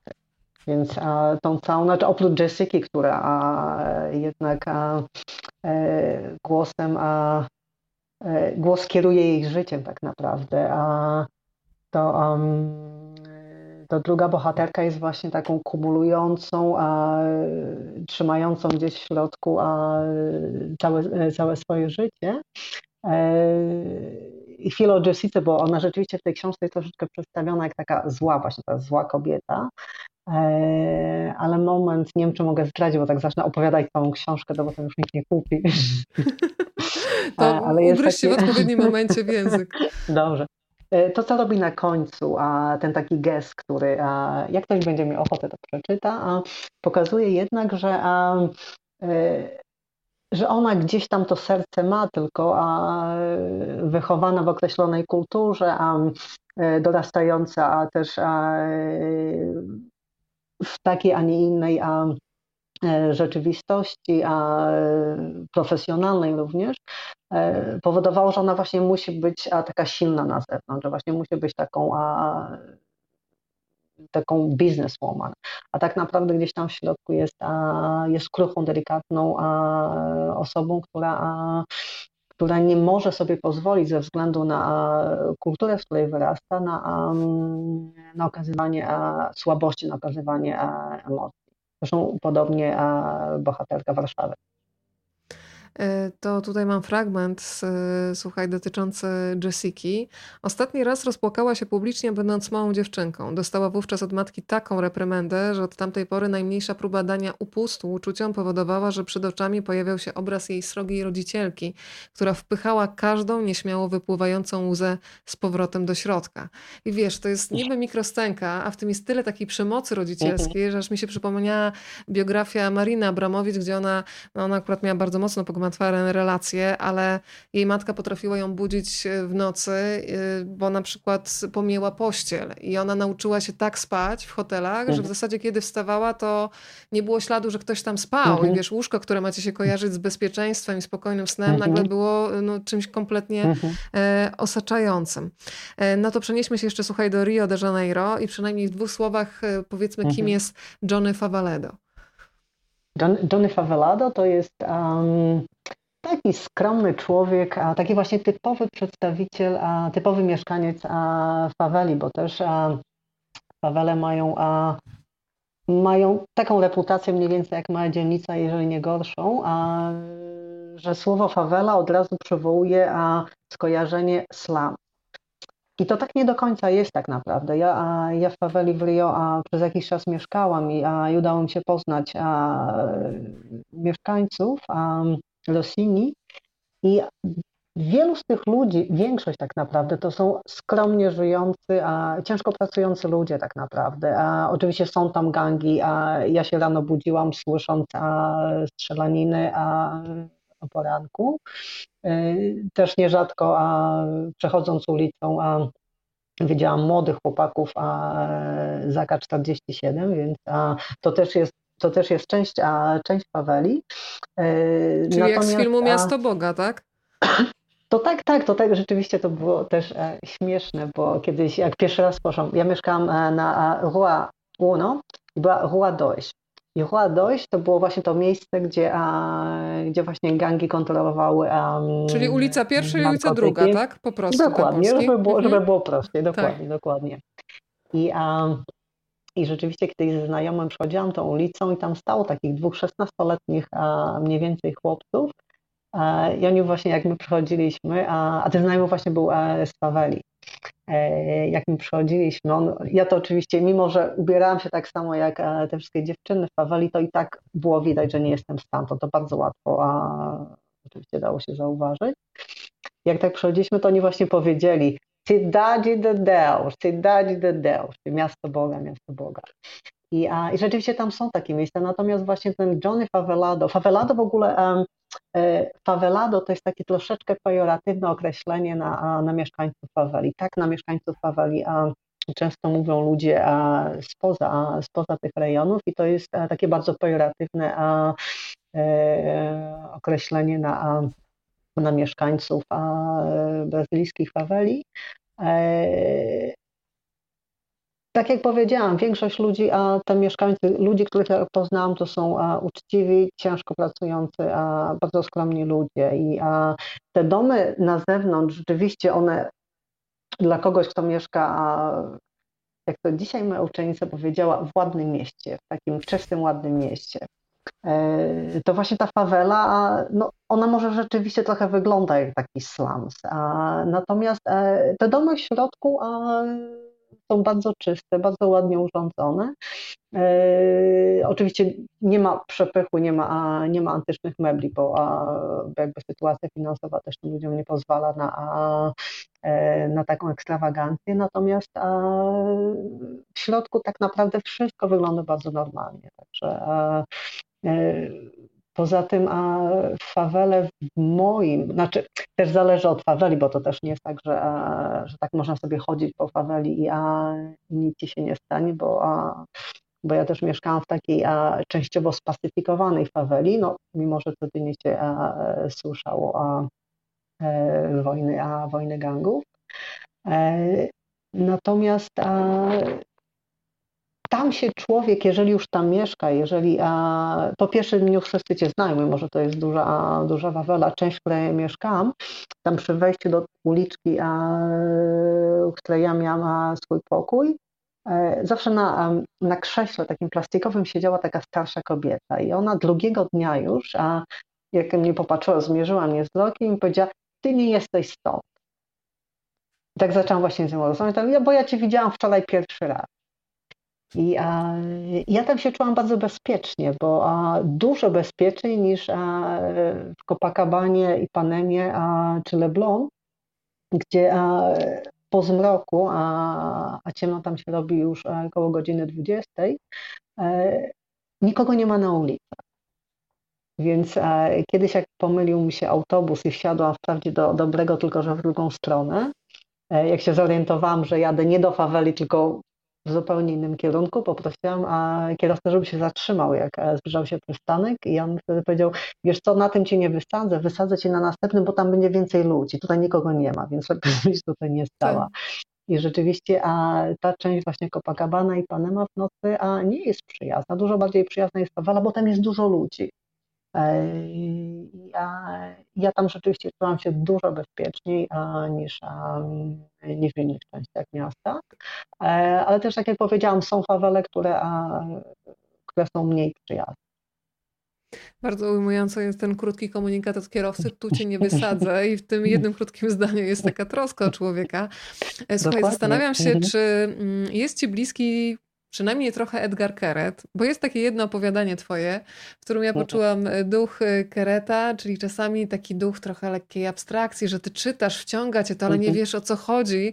Mm, no i nie zdradzę państwu dokładnie o co chodzi, ale pojawia się takie zdanie, w którym przychodzi nagle człowiek. Wyobraźcie sobie, że jesteście na ulicy, zmierzch i przychodzi do was człowiek, czy mógłbym obciąć ci włosy z takim pytaniem. Więc zastanawiam się, na ile Keret jako pisarz, nie wiem czy znasz, czy lubisz, ale ja y, bardzo dawno temu go czytałam, ale mhm. miałam taki przebłysk. Mhm. To jest trochę taki klimat, lubię to, mhm. wchodzę w to, więc zastanawiam się, y, którzy pisarze są twoi, jeżeli możemy tak ich nazwać. E, Kereta nie znam zupełnie, a to nazwisko nic mi nie mówi, ale ale przejrzę później internet, żeby się dokształcić troszeczkę. A, Izraelski, bardzo e, ciekawy pisarz, polecam ci. To przejrzę, przejrzę. E, moi, to jest e, historia z e, tym obciąć ci włosy, to jest autentyczna historia przy okazji. Ten właśnie, ten, to, to było jedno z takich kolejnych a, e, krótkich spotkań a, trzeciego stopnia bo rzeczywiście a, kiedyś do mnie podszedł taki a, niepozorny człowiek z ofertą. To brzmi jak wiesz, taki komunikat psychopaty, no, jak jesteś taki nasiąknięty stereotypami, przychodzi człowiek i jeszcze duka, czy mogę ci obciąć włosy, no ja bym uciekała, wiesz, od razu. No nie, no ja chciałam z nim porozmawiać, ale a, tutaj bariera językowa a, okazała się a, dosyć duża, bo jedyny język, w jakim a, on się świetnie porozumiewał, był japoński.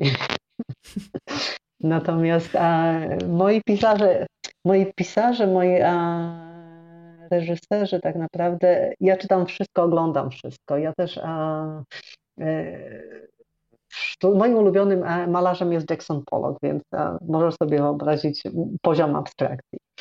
E, czy ja mam ulubionego? Tak sobie jakiś czas temu myślałam, a, e, którzy, a, którzy pisarze, które pisarki mnie ukształtowały i a, na każdym etapie życia ktoś inny był, a, był dla mnie ważny. A jakby miała wybrać jedną książkę, jednego autora, a byłoby mi szalenie trudno, bo a, teraz tak właśnie, bo a, Państwo nie wiedzą, a ja tutaj um, używam komórki, gdyż mój, mój a, laptop jest tak stary jak ja, więc już tak nam nie działał za bardzo. Proszę więc, cię, nie kokietuj. tutaj a, Weronika powiedziała, to może telefon. Ja sobie właśnie ten telefon ułożyłam na czterech książkach. A, takich grubych książkach, to jest poezja i to jest a, e, krąg samobójczyń tak naprawdę, bo mam Alejandrę Pizarnik, mam Sylwię Plath i Ann Sexton. Więc one wszystkie skończyły źle, pięknie pisały, więc a, to, co teraz czytam, ostatnie, a, ostatnie lata, to, a, to jest głównie poezja i to jest głównie poezja kobieca, bo, bo, bo czytam Achmatową, a czytam Cwietajewą i właśnie ten, te moje ulubione Sexton, Platy i ostatnio odkryłam Pizarnik. E, przez długi czas na studiach uwielbiałam Cortazara. Dla mnie on był taką właśnie magią, był a, takim przeniesieniem a, w świat, a, który tak, taki świat, który nie istnieje. Poza tym a, e, to, jak się bawił słowem. A, jest taki a, pisarz a, z Mozambiku, a Miyakuto, który mniej więcej a, nie tak jak Cortazar, ale, ale właśnie tak fajnie operuje, a bawi się, tworzy, a, tworzy słowa. Um, książką, która jest taką moją Biblią, a są właśnie Andersena. To jest, to jest książka z dzieciństwa, która ktoś mi potem Słuchaj, tam by Karaluch to... Lucjan też pasował do Andersena, teraz sobie pomyślałam w sumie, nie? No to On jest książka zmieścić dla w tej stylistyce, tak. Właśnie Andersena to jest w ogóle fenomen tak naprawdę, bo a, ja je czytałam będąc, a, będąc kilkulatką, uwielbiałam a, te wszystkie historie. A, Potem doszli bracia Grimm, tacy właśnie bardziej krwawi, co, coś takiego, co, co pewnie teraz mu się bardziej podobało. Potem tak naprawdę jak się analizuje właśnie Andersena, to, to to jest książka dla dorosłych, to jest książka właśnie o takim kodzie moralnym, o tym, mm, o tak naprawdę wielu, wielu rzeczach, które dzieci nie rozumieją, bo jeszcze jakby nie mają tego doświadczenia życiowego, ale, ale rzeczywiście dla mnie to jakbym miała jechać na bezludną wyspę z tą książką, to pewnie bym wzięła właśnie Andersena. Ale to ciekawa rzecz, e, którą teraz powiedziałaś, bo ja też sobie uzmysłowiłam czytając Muminki, wiedząc już kiedy one mhm. powstawały, w jakich czasach w latach 40.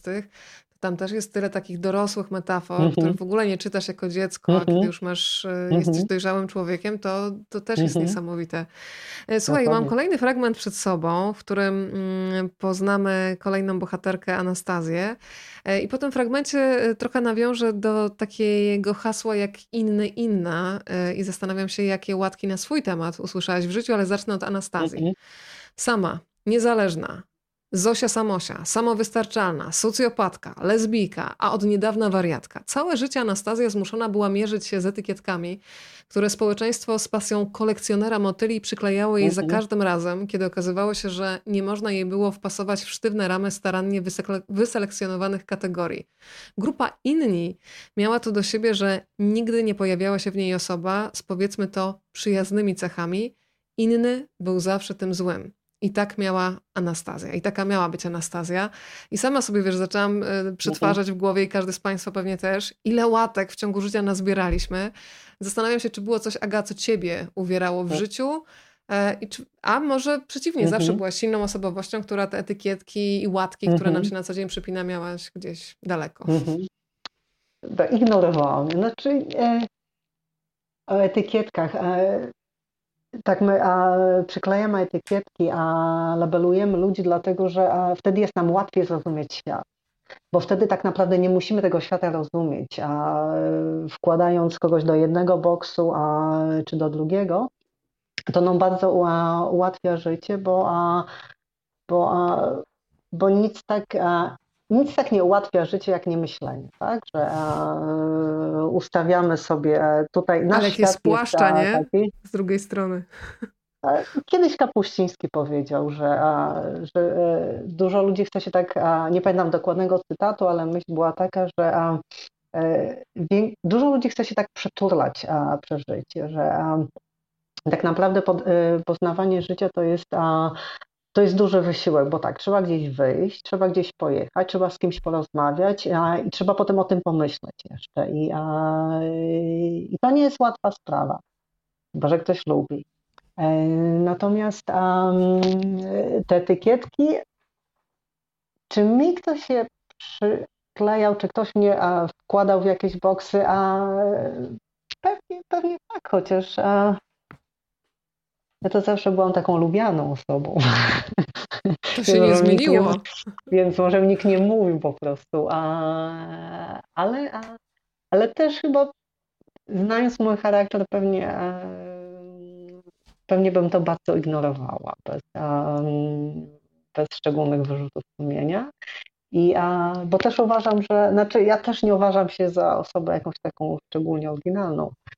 E, natomiast właśnie myślę sobie, że, że właśnie świat jest ciekawy właśnie dzięki takim ludziom, bo, e, bo w życiu potrzebujemy jakiegoś elementu zaskoczenia, jakiegoś elementu, który jest inny niż, niż nasze życie, jakiekolwiek e, ono jest, czy jest ciekawe, czy jest nieciekawe, a wydaje mi się, że większość ludzi ma w miarę ciekawe życie. A, a, natomiast a, mnie zawsze gdzieś ciągnęło do, właśnie do outsiderów, do, do, ludzi, do ludzi skłóconych z życiem, do ludzi, e, do ludzi, którzy nie potrafią odnaleźć się w rzeczywistości. I ja takich ludzi nie wiem, czy, czy ja ich e, intuicyjnie gdzieś, gdzieś szukam, czy, czy oni mnie może na takiej zasadzie, że się, że się przyciągamy.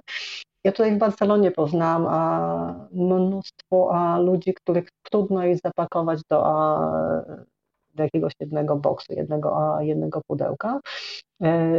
To są właśnie troszeczkę tacy ludzie jak ta Anastazja, którzy nie są w stanie a często znieść właśnie otaczającej a, ich rzeczywistości, nie zgadzają się na, na schemat, jaki, a, jaki ta rzeczywistość e, oferuje.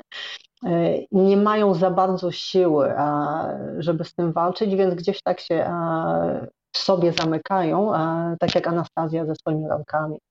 Więc to jest generalnie ciężkie życie, natomiast, natomiast to jest też część całej rzeczywistości.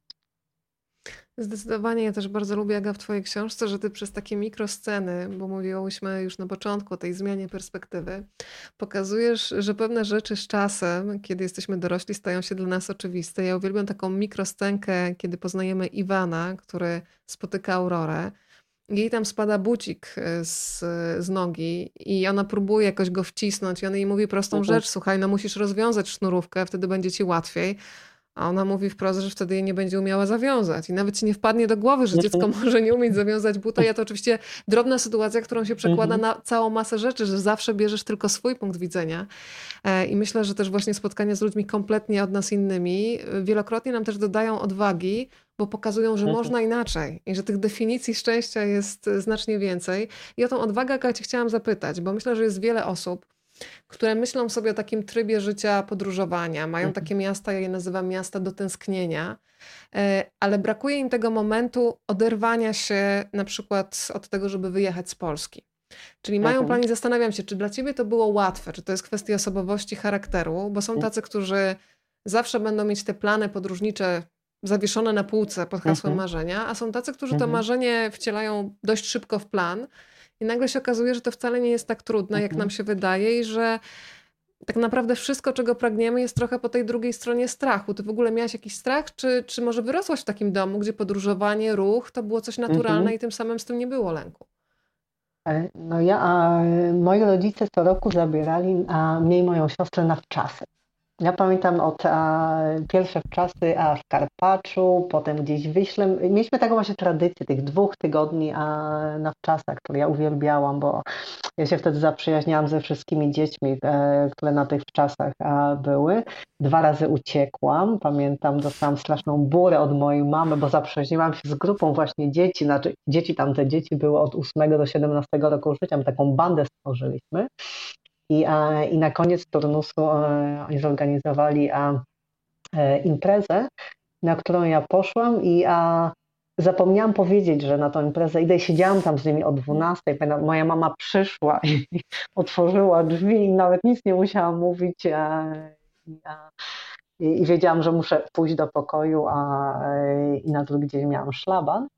E, więc my podróżowaliśmy praktycznie od zawsze. E, sama zaczęłam podróżować, tak jak mówiłam, w wieku 15 lat. Jak przeniosłam się do Warszawy na studia, pamiętam, poszłam do Empiku, do sekcji Lonely Planet. I zobaczyłam te wszystkie przewodniki, a pomyślałam sobie, kurczę, wzięłam jeden, tu bym chciała pojechać, tu bym chciała pojechać. I wtedy też się pojawiło, znaczy ta chęć mieszkania za granicą, w innym kraju, w innej kulturze, a gdzieś tam była we mnie od zawsze. Potem jak się okazało, że e, to wcale nie jest takie trudne, że rzeczywiście można wyjechać, można, um, można znaleźć pracę, można, można znaleźć mieszkanie, e, to nie jest takie trudne. Ja też jestem taką minimalistką, więc ja mam mało rzeczy. Kiedyś taka Rosjanka mi powiedziała, jak mieszkałam w Tajlandii, się z tej Tajlandii chciałam, chciałam w końcu wynieść, bo był taki moment, że E, tak utkwiłam tam w takim martwym punkcie, wiedziałam, że ja już tam nic nie stworzę, tam mi się już nic nie wydarzy, jest czas na zmiany. Ale to był właśnie taki moment, bo ja wtedy w Azji mieszkałam prawie 5 lat i, a, i myślałam sobie, kurczę, no będzie trudno wrócić teraz do takiego a, świata a, sprzed. I, a, i ona do mnie wtedy powiedziała, a co ty tutaj masz? Przecież tutaj nic nie masz. To pojedziesz gdzieś, stworzysz sobie coś nowego. I ja rzeczywiście cały czas tak, a, tak żyję, stwarzając sobie a w każdym mieście, a w każdym miejscu, gdzie, w którym się pojawiam, coś nowego, więc a, strachu, a gdzieś tam właśnie takie zwątpienie w tej Tajlandii się pojawiło, natomiast a strachu a nie miałam nigdy, dlatego że ja zawsze, a, zawsze chciałam a, mieszkać w innym kraju i, a, i ma to oczywiście swoje blaski i cienie, ale mieszkanie w kraju, a w którym się urodziło, a też ma, a, cytując klasyka, plusy a, dodatnie plusuje, więc, a, więc myślę, że a, e, dobrze jest mieszkać w miejscu, a w którym się człowiek dobrze czuje, a mieście, które dla mnie, miejsce, które, a, które się wybiera świadomy, więc a, Barcelona była trochę przypadkiem, ale takim a, bardzo a, przemyślanym przypadkiem. A nie masz, Aga, też takiego wrażenia, ja się na tym złapałam, za co kocham podróżowanie, szczególnie kiedy to może być dłuższa podróż, nie taka tygodniowa, dwutygodniowa, ale już miesięczna, to jest to minimum takie cudowne, że y, dla mnie to jest takie zanurzenie się na nowo trochę w dziecięcości, szczególnie kiedy jadę do miejsc, których nie znam albo nie znam języka, mhm. bo wychodzisz z jakiejś takiej rutyny, że wszystko jest przewidywalne, kiedy już masz takie poukładane mhm. życie i nagle zanurzasz się w świat, którego nie rozumiesz, ale podoba mhm. ci się to, że go nie rozumiesz. Trochę tak jak mm, w ogóle też y, super jest moment, kiedy się podchodzi do nauki języka trochę tak, jak dziecko, które się uczy słów. I dla niego każde słowo jest trochę mhm. jak zabaweczka. Nie jak się spinasz jak dorosły, że o, robię mhm. błąd gramatyczny, koniec świata. Tylko kiedy zaczynasz się na przykład z dźwiękiem y, słów, nie wiem, aż pipokasz popcorn po portugalsku, nie? Ushinelusz, które brzmi kapcie, które brzmią jak wyznanie miłości. I nagle, wiesz, nowe światy ci się otwierają, więc masz sobie coś takiego dzieciaka, w którym y, kraju miałaś takie wrażenie, że wchodzisz no, trochę na innej planecie mhm. wylądowałaś? E, w bardzo wielu krajach, e, bo tak naprawdę w kraju, gdzie można się porozumieć po angielsku, po hiszpańsku, a po portugalsku albo francusku, jakoś się poruszam w miarę, a w tak. miarę sprawnie. Natomiast ja często jeżdżę do krajów, gdzie a, nikt nie mówi w żadnym z tych, a, z tych języków, więc a, podróżowanie po Chinach a, było, a, było wielką przygodą, bo, a, e, bo najciekawsze, było, najciekawsze było zamawianie jedzenia w restauracji, więc ja właśnie chodzę z reguły do takich miejsc, gdzie, gdzie chodzą tubylcy i zaglądam im talerze.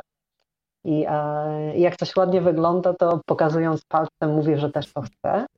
I, i, na, I, tak się poruszałam po Chinach, a w niektórych miejscach były, były zdjęcia, więc jak coś, co wyglądało w miarę przyzwoicie na zdjęciu, oczywiście też nie zawsze wyglądało przyzwoicie na talerzu, e, ale ryzyko jest wliczone w cenę podróżowania, ceny życia e, w ogóle.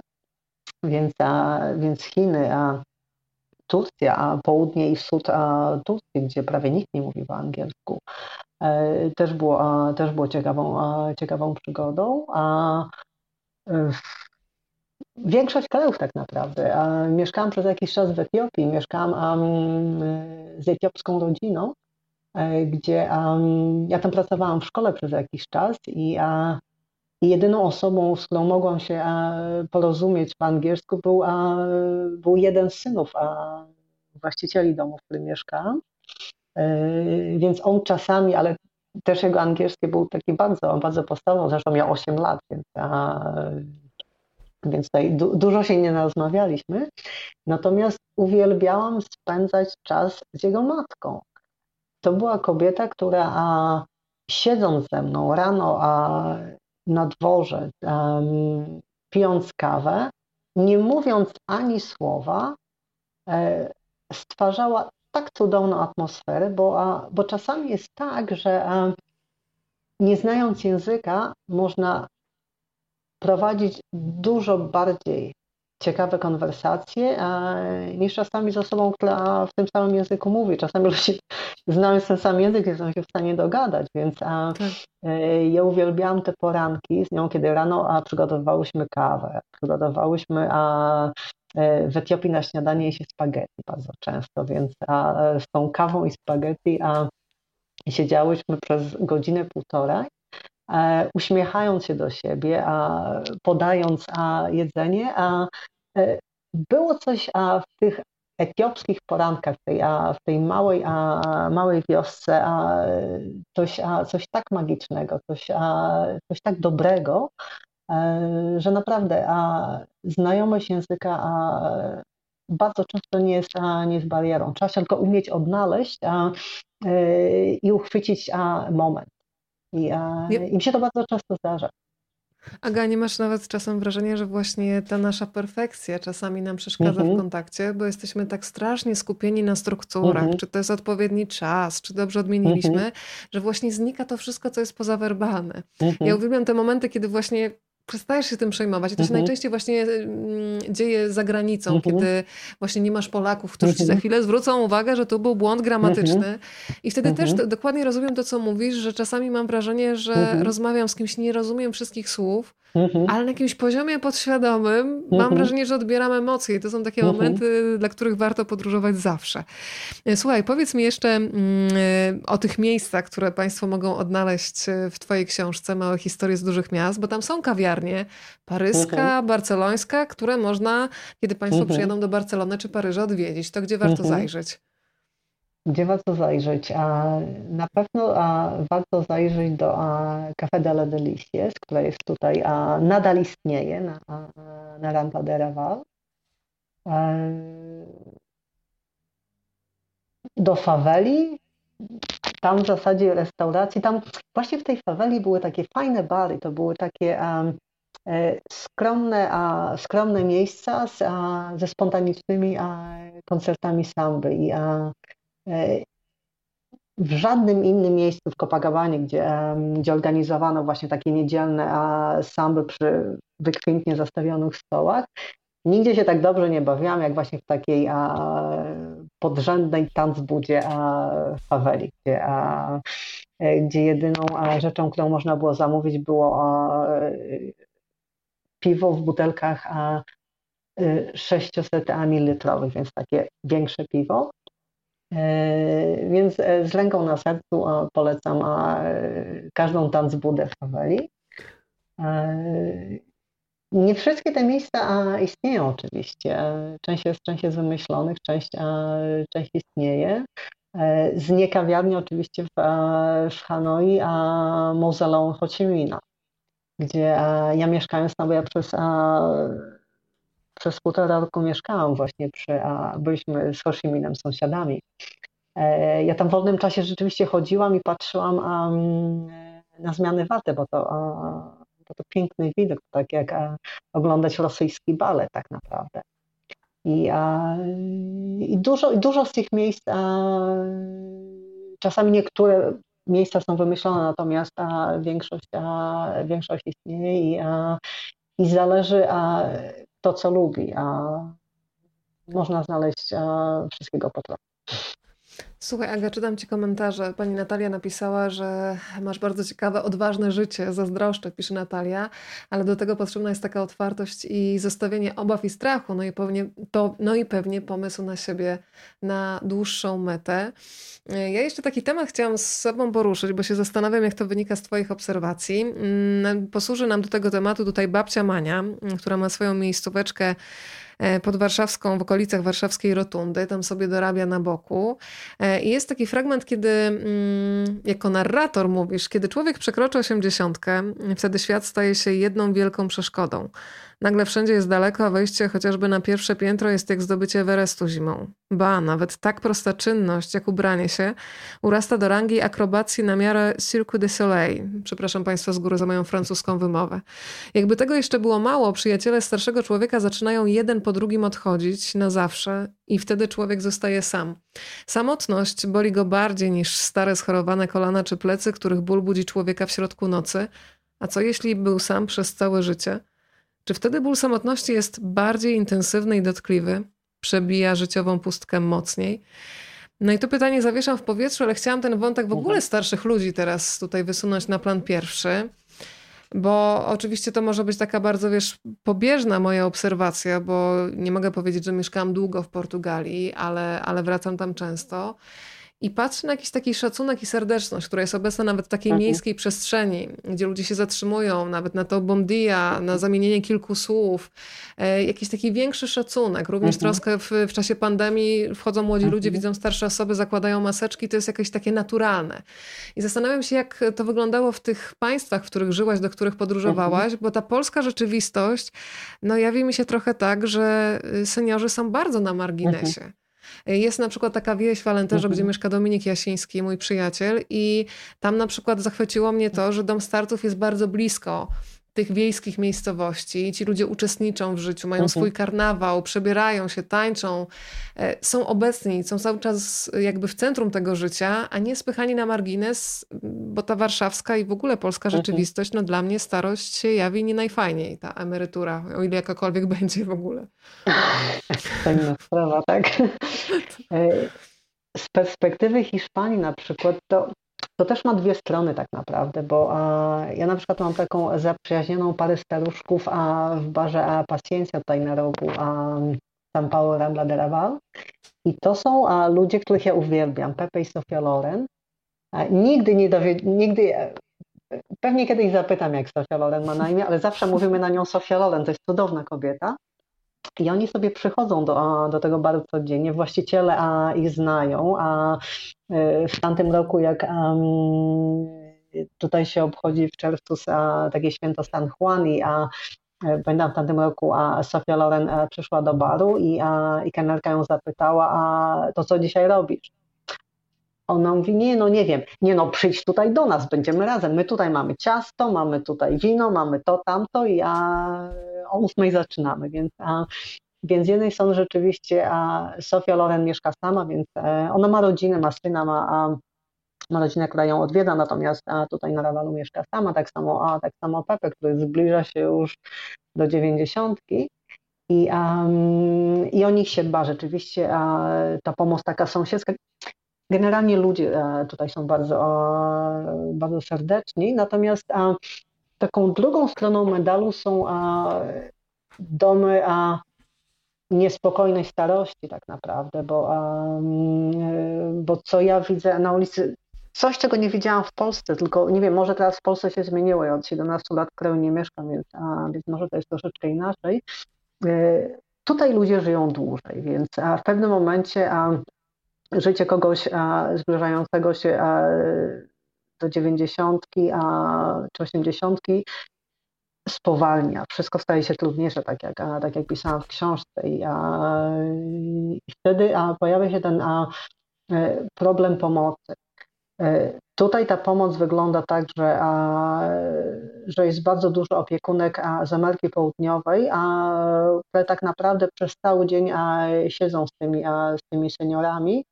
I gdzieś tam te dzieci, one wpadają, ale to, to też nie jest taka um, opieka 24 godziny na dobę, bo to też oczywiście trudno by było zorganizować. e, bo jakby też e, ci ludzie mają swoje życie, swoje, a, swoje dzieci, a swoją pracę, więc to z takiego technicznego punktu widzenia więc też są te domy spokojnej bądź niespokojnej starości. E, I gdzieś tam e, w pewnym momencie a ci ludzie stają się niewidzialni troszeczkę. I, a, i o ile tak jak a Sofia Loren czy, a, czy Pepe mają, a, mają to szczęście, a, bo to też bardzo, bardzo fajnie imprezowi ludzie, e, to oni też potrafi, potrafili się odnaleźć w tej, a, w tej rzeczywistości. Natomiast wydaje mi się, że, że dużo ludzi jednak nie. Oczywiście to też zależy właśnie od dużego miasta czy małego. Pamiętam, jak mieszkałam w Kenii, kiedyś zaprowadzono mnie do domu, gdzie przedstawiono mnie stulatce. I, I ta stulatka była taką dumą tej rodziny, że, że ona ma 100 lat i ona jeszcze się trzyma i chodzi, jest taka niezależna. E, I tam Y, starsze osoby mają, mają swoje miejsce, mają swoje, e, e, swoją pozycję w, w społeczności. Natomiast wydaje mi się, że właśnie duże miasta mają, mają właśnie to do siebie, że e, permanentny brak czasu powoduje, że w pewnym momencie, kiedy człowiek przestaje być potrzebny a zawodowo, zostaje gdzieś tam a, zepchnięty a, na taki boczny tor i, a, i troszeczkę właśnie a, babcia Mania jest taką osobą, która a, oprócz tego, a, że ona była przez całe życie sama, a e, tą samotność jakby to jest dla niej a, jedyny stan, jaki ona zna od, a, od praktycznie od zawsze. Tak, to są bardzo dwie ważne kwestie. Z jednej strony tej niezależności, że każdy z nas jej potrzebuje, ale też poczucia, że jest się komuś potrzebnym, bo to nam daje siłę do tego, żeby po mhm. prostu wstać rano. E, drodzy Państwo, można oczywiście mhm. zadawać pytania i to jest ostatni moment na to, żeby się tutaj mhm. włączyć. Widzę, że już się pojawiają, zaraz Ci je będę przekazywać. E, to ja mam pytanie jeszcze dwa od siebie, ostatnie. Jedno z nich brzmi tak, że mm, piszesz tak, że w zasadzie mieszkania, do których wchodzimy z Twoimi bohaterami, przedmioty dużo o nich mówią. E, no na przykład myślę o Filipie z Paryża, kiedy wchodzimy do jego mieszkania, patrzymy na obrazek z Gretą Garbo, e, ale też e, no to jest taki człowiek, który ma wszystko uporządkowane, wyprasowane skarpeteczki, na każdą czynność ma jakiś przedział czasowy, zrzucenie piżamki, tam tyle sekund, umycie rąk tyle i tyle, więc to jest bardzo precyzyjnie poukładany człowiek. No ale Gdybyśmy przyjęły takie założenie, że mieszkania, pokój bardzo dużo o nas mhm. mówi, patrzę na swoje biurko i nic dobrego by tu o mnie nie powiedziało, bo to jest taki chaos, po prostu kobieta, bałagan, chaos, no ale trudno, taka prawda. Ale gdybyś mogła powiedzieć, Aga, co mówi twoje biurko, co mówi twój pokój? Gdyby opowiadał i gdybyś miała go teraz właśnie tak trochę w opowiadanie zamienić, to do jakiej e, przestrzeni pokój, wchodzimy? Mój pokój jest a, takim pokojem Jacka Nicholsona. Właśnie tego filmu nie pamiętam tytułu, to był ten film, gdzie on e, właśnie tak obsesyjnie mył ręce. Mhm. I a ja z takiej bałaganiary, bo będąc, a, będąc dzieckiem, będąc nastolatką, miałam, a, e, brutalnie mówiąc, straszny syf w pokoju.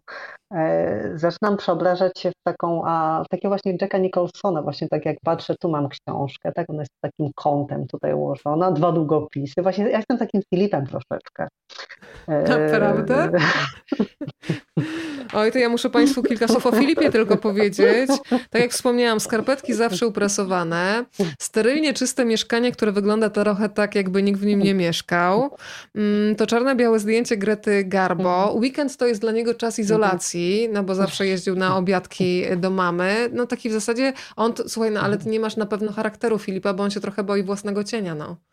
Nie, no ja w to A ty masz sobie odwagę. Właśnie, no ja też jestem troszeczkę takim a, takim właśnie doktorem, a Jekyllem Mr. Hyde'em, bo okay. a, rzeczywiście u mnie w domu tak wszystko jest ładnie, wszystko tutaj, tak, jeszcze tutaj muszę przesunąć.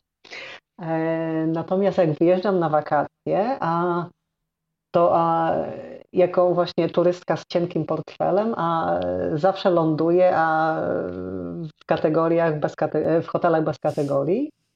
I a, generalnie mi to nie przeszkadza. E, jedynym chyba hotelem, w którym nie byłam w stanie zwrócić oka, ale jak potem się okazało, e, inny mieszkaniec, inny gość tego hotelu też nie mógł, bo rano się spotkaliśmy e, w pociągu, to był pociąg na dworzec w Casablance. E, to był właśnie przydworcowy hotel i on był tak straszny. Wystrojem e, przypominał taki kolonialny, e, kolonialny hotel. Tam wszystko, miałam takie poczucie, że ostatni raz tam sprzątali jeszcze a, za czasów kolonializmu. I, I to było straszne miejsce, ale przynajmniej zawinę, z, z, w taką kulkę się ułożyłam, żeby jak najmniej się ruszać na tym. Natomiast a, rzeczywiście jak jeżdżę, to, a, to z reguły jestem w takich miejscach, gdzie jest dużo chaosu. E, miasta, do których, miejsca, do których, do których jeżdżę, które odwiedzam, to są, a, to jest właśnie taka Kalkuta, taka Kolkata, gdzie, gdzie przejście na ulicę, a e, przejściem na ulicę ryzykuje się życie. E, bo takie właśnie poukładane, czyste, a do Danii na wakacje bym nie pojechało teraz. A... Ale byłaś na przykład w umieraniu Matki Teresy, która się pojawia w jednym z opowiadań? Znasz to miejsce? E, znam to miejsce. Jest to miejsce tak smutne i, a, i tak, a, taki widok, który mnie uderzył, bo ja tam byłam a, e, w marcu a, i tam już było gorąco, znaczy tam generalnie jest przez cały czas gorąco i a, ja pamiętam ludzi leżących przed, a, przed umieralnią i to, a, i to był tak smutny widok, bo to, bo jeszcze ta umieralnia sąsiadowała a,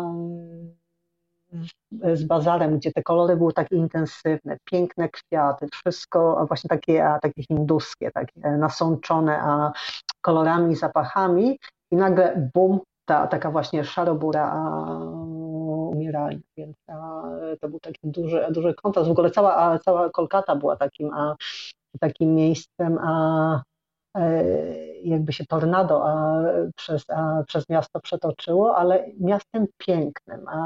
Ja właśnie bardzo lubię takie odrapane, zaniedbane, walące się budynki, e, w Hawanie, jak byłam, to właśnie chodziłam do, do takich budynków, które wejście tam groziło śmiercią. Ale było tam coś, co, co mnie przyciągało. I, i właśnie moje podróżowanie jest e, kontrastem do tego, jak wygląda moje biurko i cały mój pokój, całe mieszkanie w zasadzie. A dzisiaj Teraz jeszcze po... posprzątałam rano. Teraz pomyślałam sobie, Aga, że prowadzisz takie życie zwielokrotnione. Raz, że jest w nim tyle podróży. Dwa, że tworząc bohaterów mhm. znowu to się wszystko multiplikuje. Mhm. Piotrek z Londynu napisał dzięki tej cudownej rozmowie mam wrażenie, że w ten wieczór nie patrzę w ekran komputera, ale wyglądam przez okno na świat. Niesamowite opowieści. E, pytanie się pojawiło od Piotra. E, widzę, że z niejednego pieca jadła Pani chleb. Jaki jest Pani przepis na dobre życie, pomijając oczywiście podróże? No i jeszcze piękny dopisek w nawiasie mhm. ma Pani magnes w uśmiechu. Z radością przekazuję. Dziękuję uprzejmie. Moja recepta na udane życie, a ryzyko. Ryzyko przede wszystkim, a jak to ktoś kiedyś powiedział, a kto ryzykuje nie żyje wiecznie, a kto nie ryzykuje nie żyje wcale. Więc, a, więc coś w tym jest. A życie w zgodzie ze sobą a, i a, przede wszystkim a, spełnianie własnych oczekiwań, a nie oczekiwań innych, bo a, my żyjemy też pod taką presją, że a, e, w pewnym momencie życia a, musimy coś mieć, a musimy żyć w jakiś określony sposób, a ja właśnie, ja z punktu widzenia takiego właśnie powiedziałam tradycyjnego podejścia do życia, jestem takim e, przegrywem, tak? bo jestem osobą, która wiecznie wynajmuje pokój, nawet nie ma własnego, własnego mieszkania, tylko wynajmuje pokój. Gdzieś tam się obijam po tych różnych miejscach, nocując w hotelach bez kategorii, więc generalnie jakimś takim sukcesem na poziomie finansowym y, to się nie mogę pochwalić, natomiast a, e, wszystko, a, co w życiu a, robiłam, co, co w życiu robię, to, a, e, to robię z wyboru, bez, a, mm, bez, a, bez jakiegoś takiego stresu, a, że, a, że robię, a, że w zasadzie nie powinnam, że powinnam jednak a, żyć takimi, a, takimi schematami. E, też chcę powiedzieć, że to też nie jest dla, dla każdego, bo rzeczywiście, żeby, żeby tak żyć, trzeba, trzeba mieć ten element ryzyka w sobie i, e, i troszeczkę życia z dnia na dzień, co, co też nie jest pewnie dla, dla niektórych ludzi łatwe. A e, ja lubię niespodzianki, więc ja to wolę nie wiedzieć, co się wydarzy w przyszłości. Nie planuję zupełnie.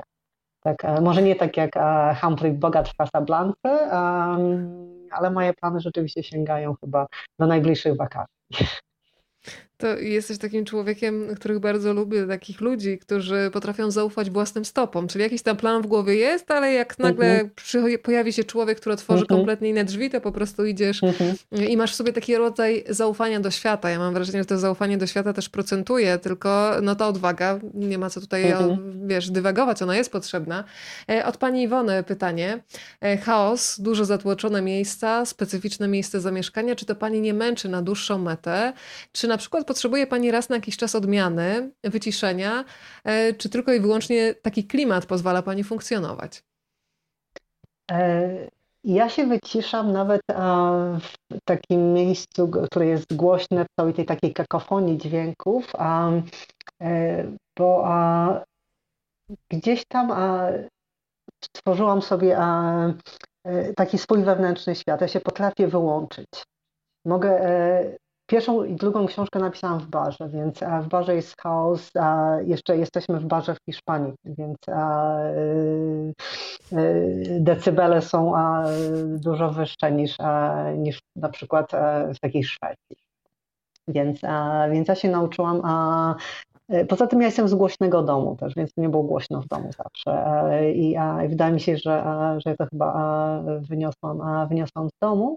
E, wyłączam się na najbardziej zatłoczone ulicy, więc ja lubię czasami pojechać gdzieś tam w naturę, tak jak byłam, byłam na Syberii, gdzie, gdzie przez cały dzień szłam przez, przez tajgę i, a, i spotkałam chyba trzy czy cztery osoby, które zresztą szły w przeciwnym kierunku, więc cały czas byłam sama i, a, i to też było a, takie oczyszczające a, przeżycie, bo było właśnie tak spokojnie, a słyszałam tylko, a, e, tylko wiatr, a e, schodziłam sobie, bo szłam e, wzdłuż jeziora Bajkał i, a, i schodziłam do tego jeziora, patrzyłam na, a, na te minimalne fale, które się tam pojawiały i, a, I też czułam się bardzo szczęśliwa, ale e, ja tak mówiłam wcześniej, jestem właśnie takim mieszczuchem, że po tych paru dniach, jak już wróciłam do tego Nowosybirska, to tak się poczułam, że, że jestem w domu.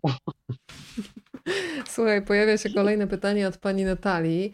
A jeśli można spytać, czy założyła pani rodzinę? Bo takie życie z mężem i dziećmi jest trudne, chyba że są podobni. Nie, nie założyłam rodziny, bo a, bo, a, bo nigdy nie chciałam mieć rodziny, nigdy, a, nie chciałam mieć właśnie takiego, a, takiego życia właśnie z dziećmi, a, z mężem u boku i, a, i, a, i tak sobie jeszcze sama właśnie i żyję. Aga, to ja jeszcze mam pytanie o to, bo powiedziałaś mi podczas próby technicznej, że jesteś niedzielną pisarką. To wyjaśnijmy, bo wiesz, wszyscy znamy pojęcie niedzielnego kierowcy e, i zastanawiam się, czy następna niedziela będzie pracująca. Jeżeli tak, to e, mhm. jaka książka powstanie w kolejnym barze? Wyjaśnij najpierw tę e, niedzielną pisarkę. Niedzielną pisarkę, tak, bo ja pierwszą a, i drugą książkę zresztą a, napisałam w barach bo ponieważ pracując przez cały tydzień nie jestem w stanie wygospodarować sobie czasu, bo a, pisanie, a, przynajmniej dla mnie to nie jest siadanie przez dwie godziny i, a, i stworzenie rozdziału. E, ja muszę mieć taką przestrzeń, że przez cały dzień a, nie będę musiała a, nigdzie pójść, nigdzie zadzwonić, nie odebrać żadnego telefonu. Zresztą jak chodzę do baru, to, to zostawiam telefon w domu. I, a, I piszę w niedzielę. Sobota jest a, dniem na fotografii, bo, bo ostatnio zaczęłam też fotografować. E, a w niedzielę chodzę do baru, siadam sobie w tym barze, więc Barcelona powstała przy, a, przy kawie, a e, kanapce i winie to, jest, to był taki mój zestaw obowiązkowy. Zresztą to były jeszcze, to były ciekawe czasy, bo, bo ja wtedy miałam bardzo mało pieniędzy i a jak chodziłam do tego baru, to rzeczywiście było stać tylko na, e, na tą kawę i, a, i wino. I kelnerka, która w tej barze pracowała, cudowna kobieta, e, z którą się zaprzyjaźniłam bardzo, a ona w pewnym momencie przynosiła mi kieliszek do ginu z tonikiem i tam mi ten, to wino wlewało, więc a, ja się tak czułam jak Bukowski troszeczkę.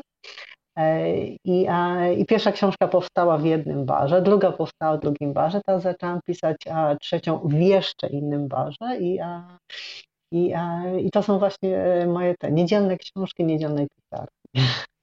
Patrycja napisała, Aga, jesteś bardzo inspirującą, ciepłą, a co najważniejsze, odważną kobietą. Twoje książki przenoszą w inny wymiar powodzenia e, w dalszych sukcesach. Pytanie od Karoliny. Czego Pani uczy w szkole? Pani Agnieszko, Pani się tłumaczy.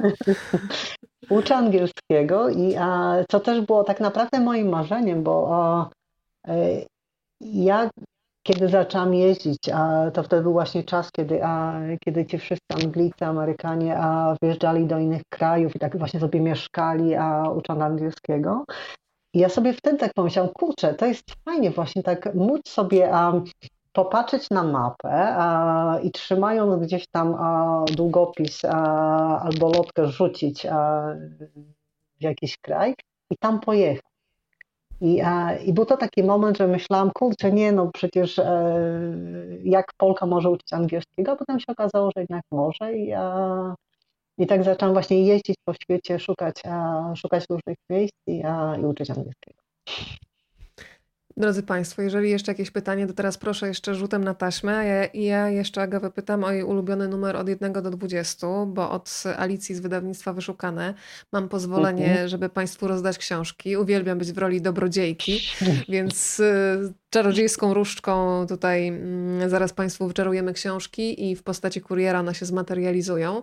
E, no to Aga, powiedz mi swoje ulubione numery tak od 1 do 20, a ja zaraz powiem Państwu, hmm. gdzie mają słać maile.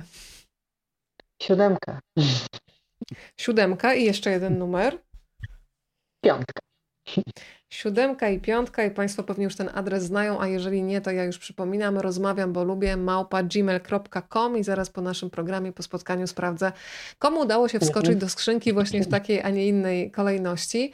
E, Małgosia jeszcze tutaj rzutem na taśmę pisze o to, gdzie została napisana książka. Dokładnie, słuchaj, małe historie z dużych miast, bo wspominałaś o Barszalonej, e, no a mhm. dzisiaj w centrum te opowiadania, więc tutaj mhm. ciekawość trzeba zaspokoić, zanim się położymy mhm. spać. Dokładnie, więc a małe historie zostały napisane na rogu São Paulo i Rambli de Raval, a w La Paciencia. Tam też warto wpaść? Bardzo. Tam, e, tam można spotkać a Pepe i a Sofia Loren.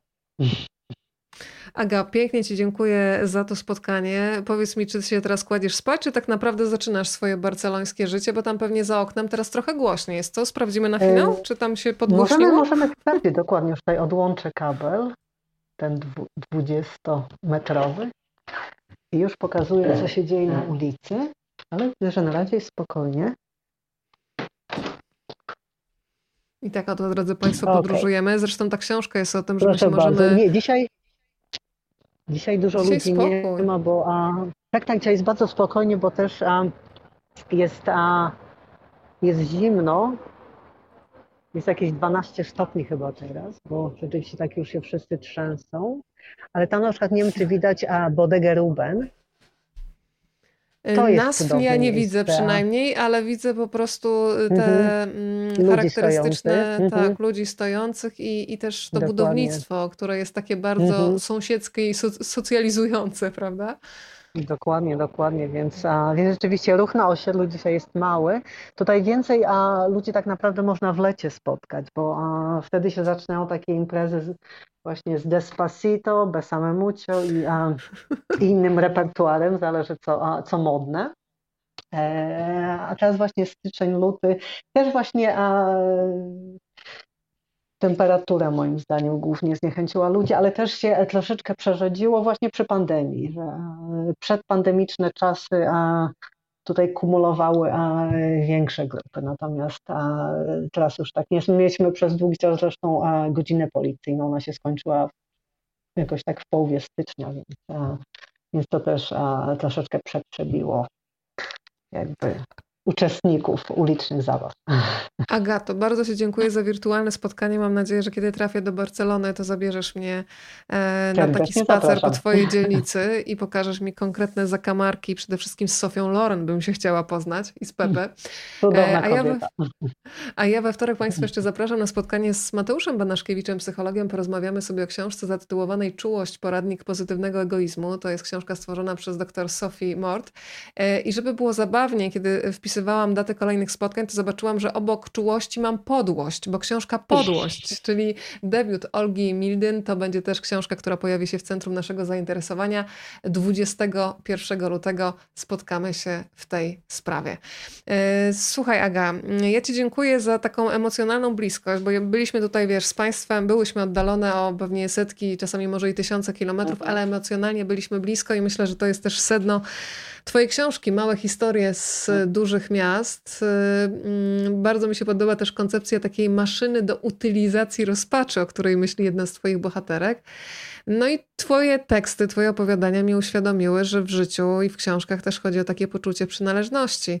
E, przypomniał mi się mój przyjaciel, który kiedy mieliśmy takie momenty e, rozkminiania trudnych zagadnień i dochodziliśmy do ściany, on wychodził, wiesz, do mhm. kuchni po herbatę i rzucał taki tekst, kiedy nie wiadomo co zrobić, należy zaparzyć herbatę. I wracał z tą samą bezradnością, ale z tym kubkiem herbaty, ale siedzieliśmy razem, tak jak my dzisiaj razem z Państwem. Więc ta książka przyniesie Państwu takie poczucie przynależności.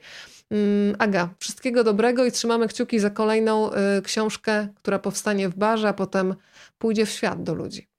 Bardzo dziękuję, bardzo dziękuję za zaproszenie, za, za te dwie godziny. Teraz właśnie patrzę na, na zegar, że spędziliśmy tutaj z Państwem dwie godziny cudownie. Bardzo dziękuję za cierpliwość, za, za wysłuchanie. Nie, nie, przyznam, że byłam bardzo zestresowana przed, a, przed spotkaniem, a, głównie ze względu na, na to, a, jak będę, czy będę w stanie wyrazić swoje myśli, ale wydaje mi się, że chyba mi się udało w miarę. Zdecydowanie tak. Bardzo Ci dziękuję, Bardzo Aga. Dziękuję. Spokojnej nocy i do zobaczenia, bo wierzę w to, że ciąg dalszy nastąpi. Dziękuję bardzo. Zapraszam do Barcelony. Umówione. Dziękuję. Dziękuję uprzejmie. Dobranoc. Dobranoc.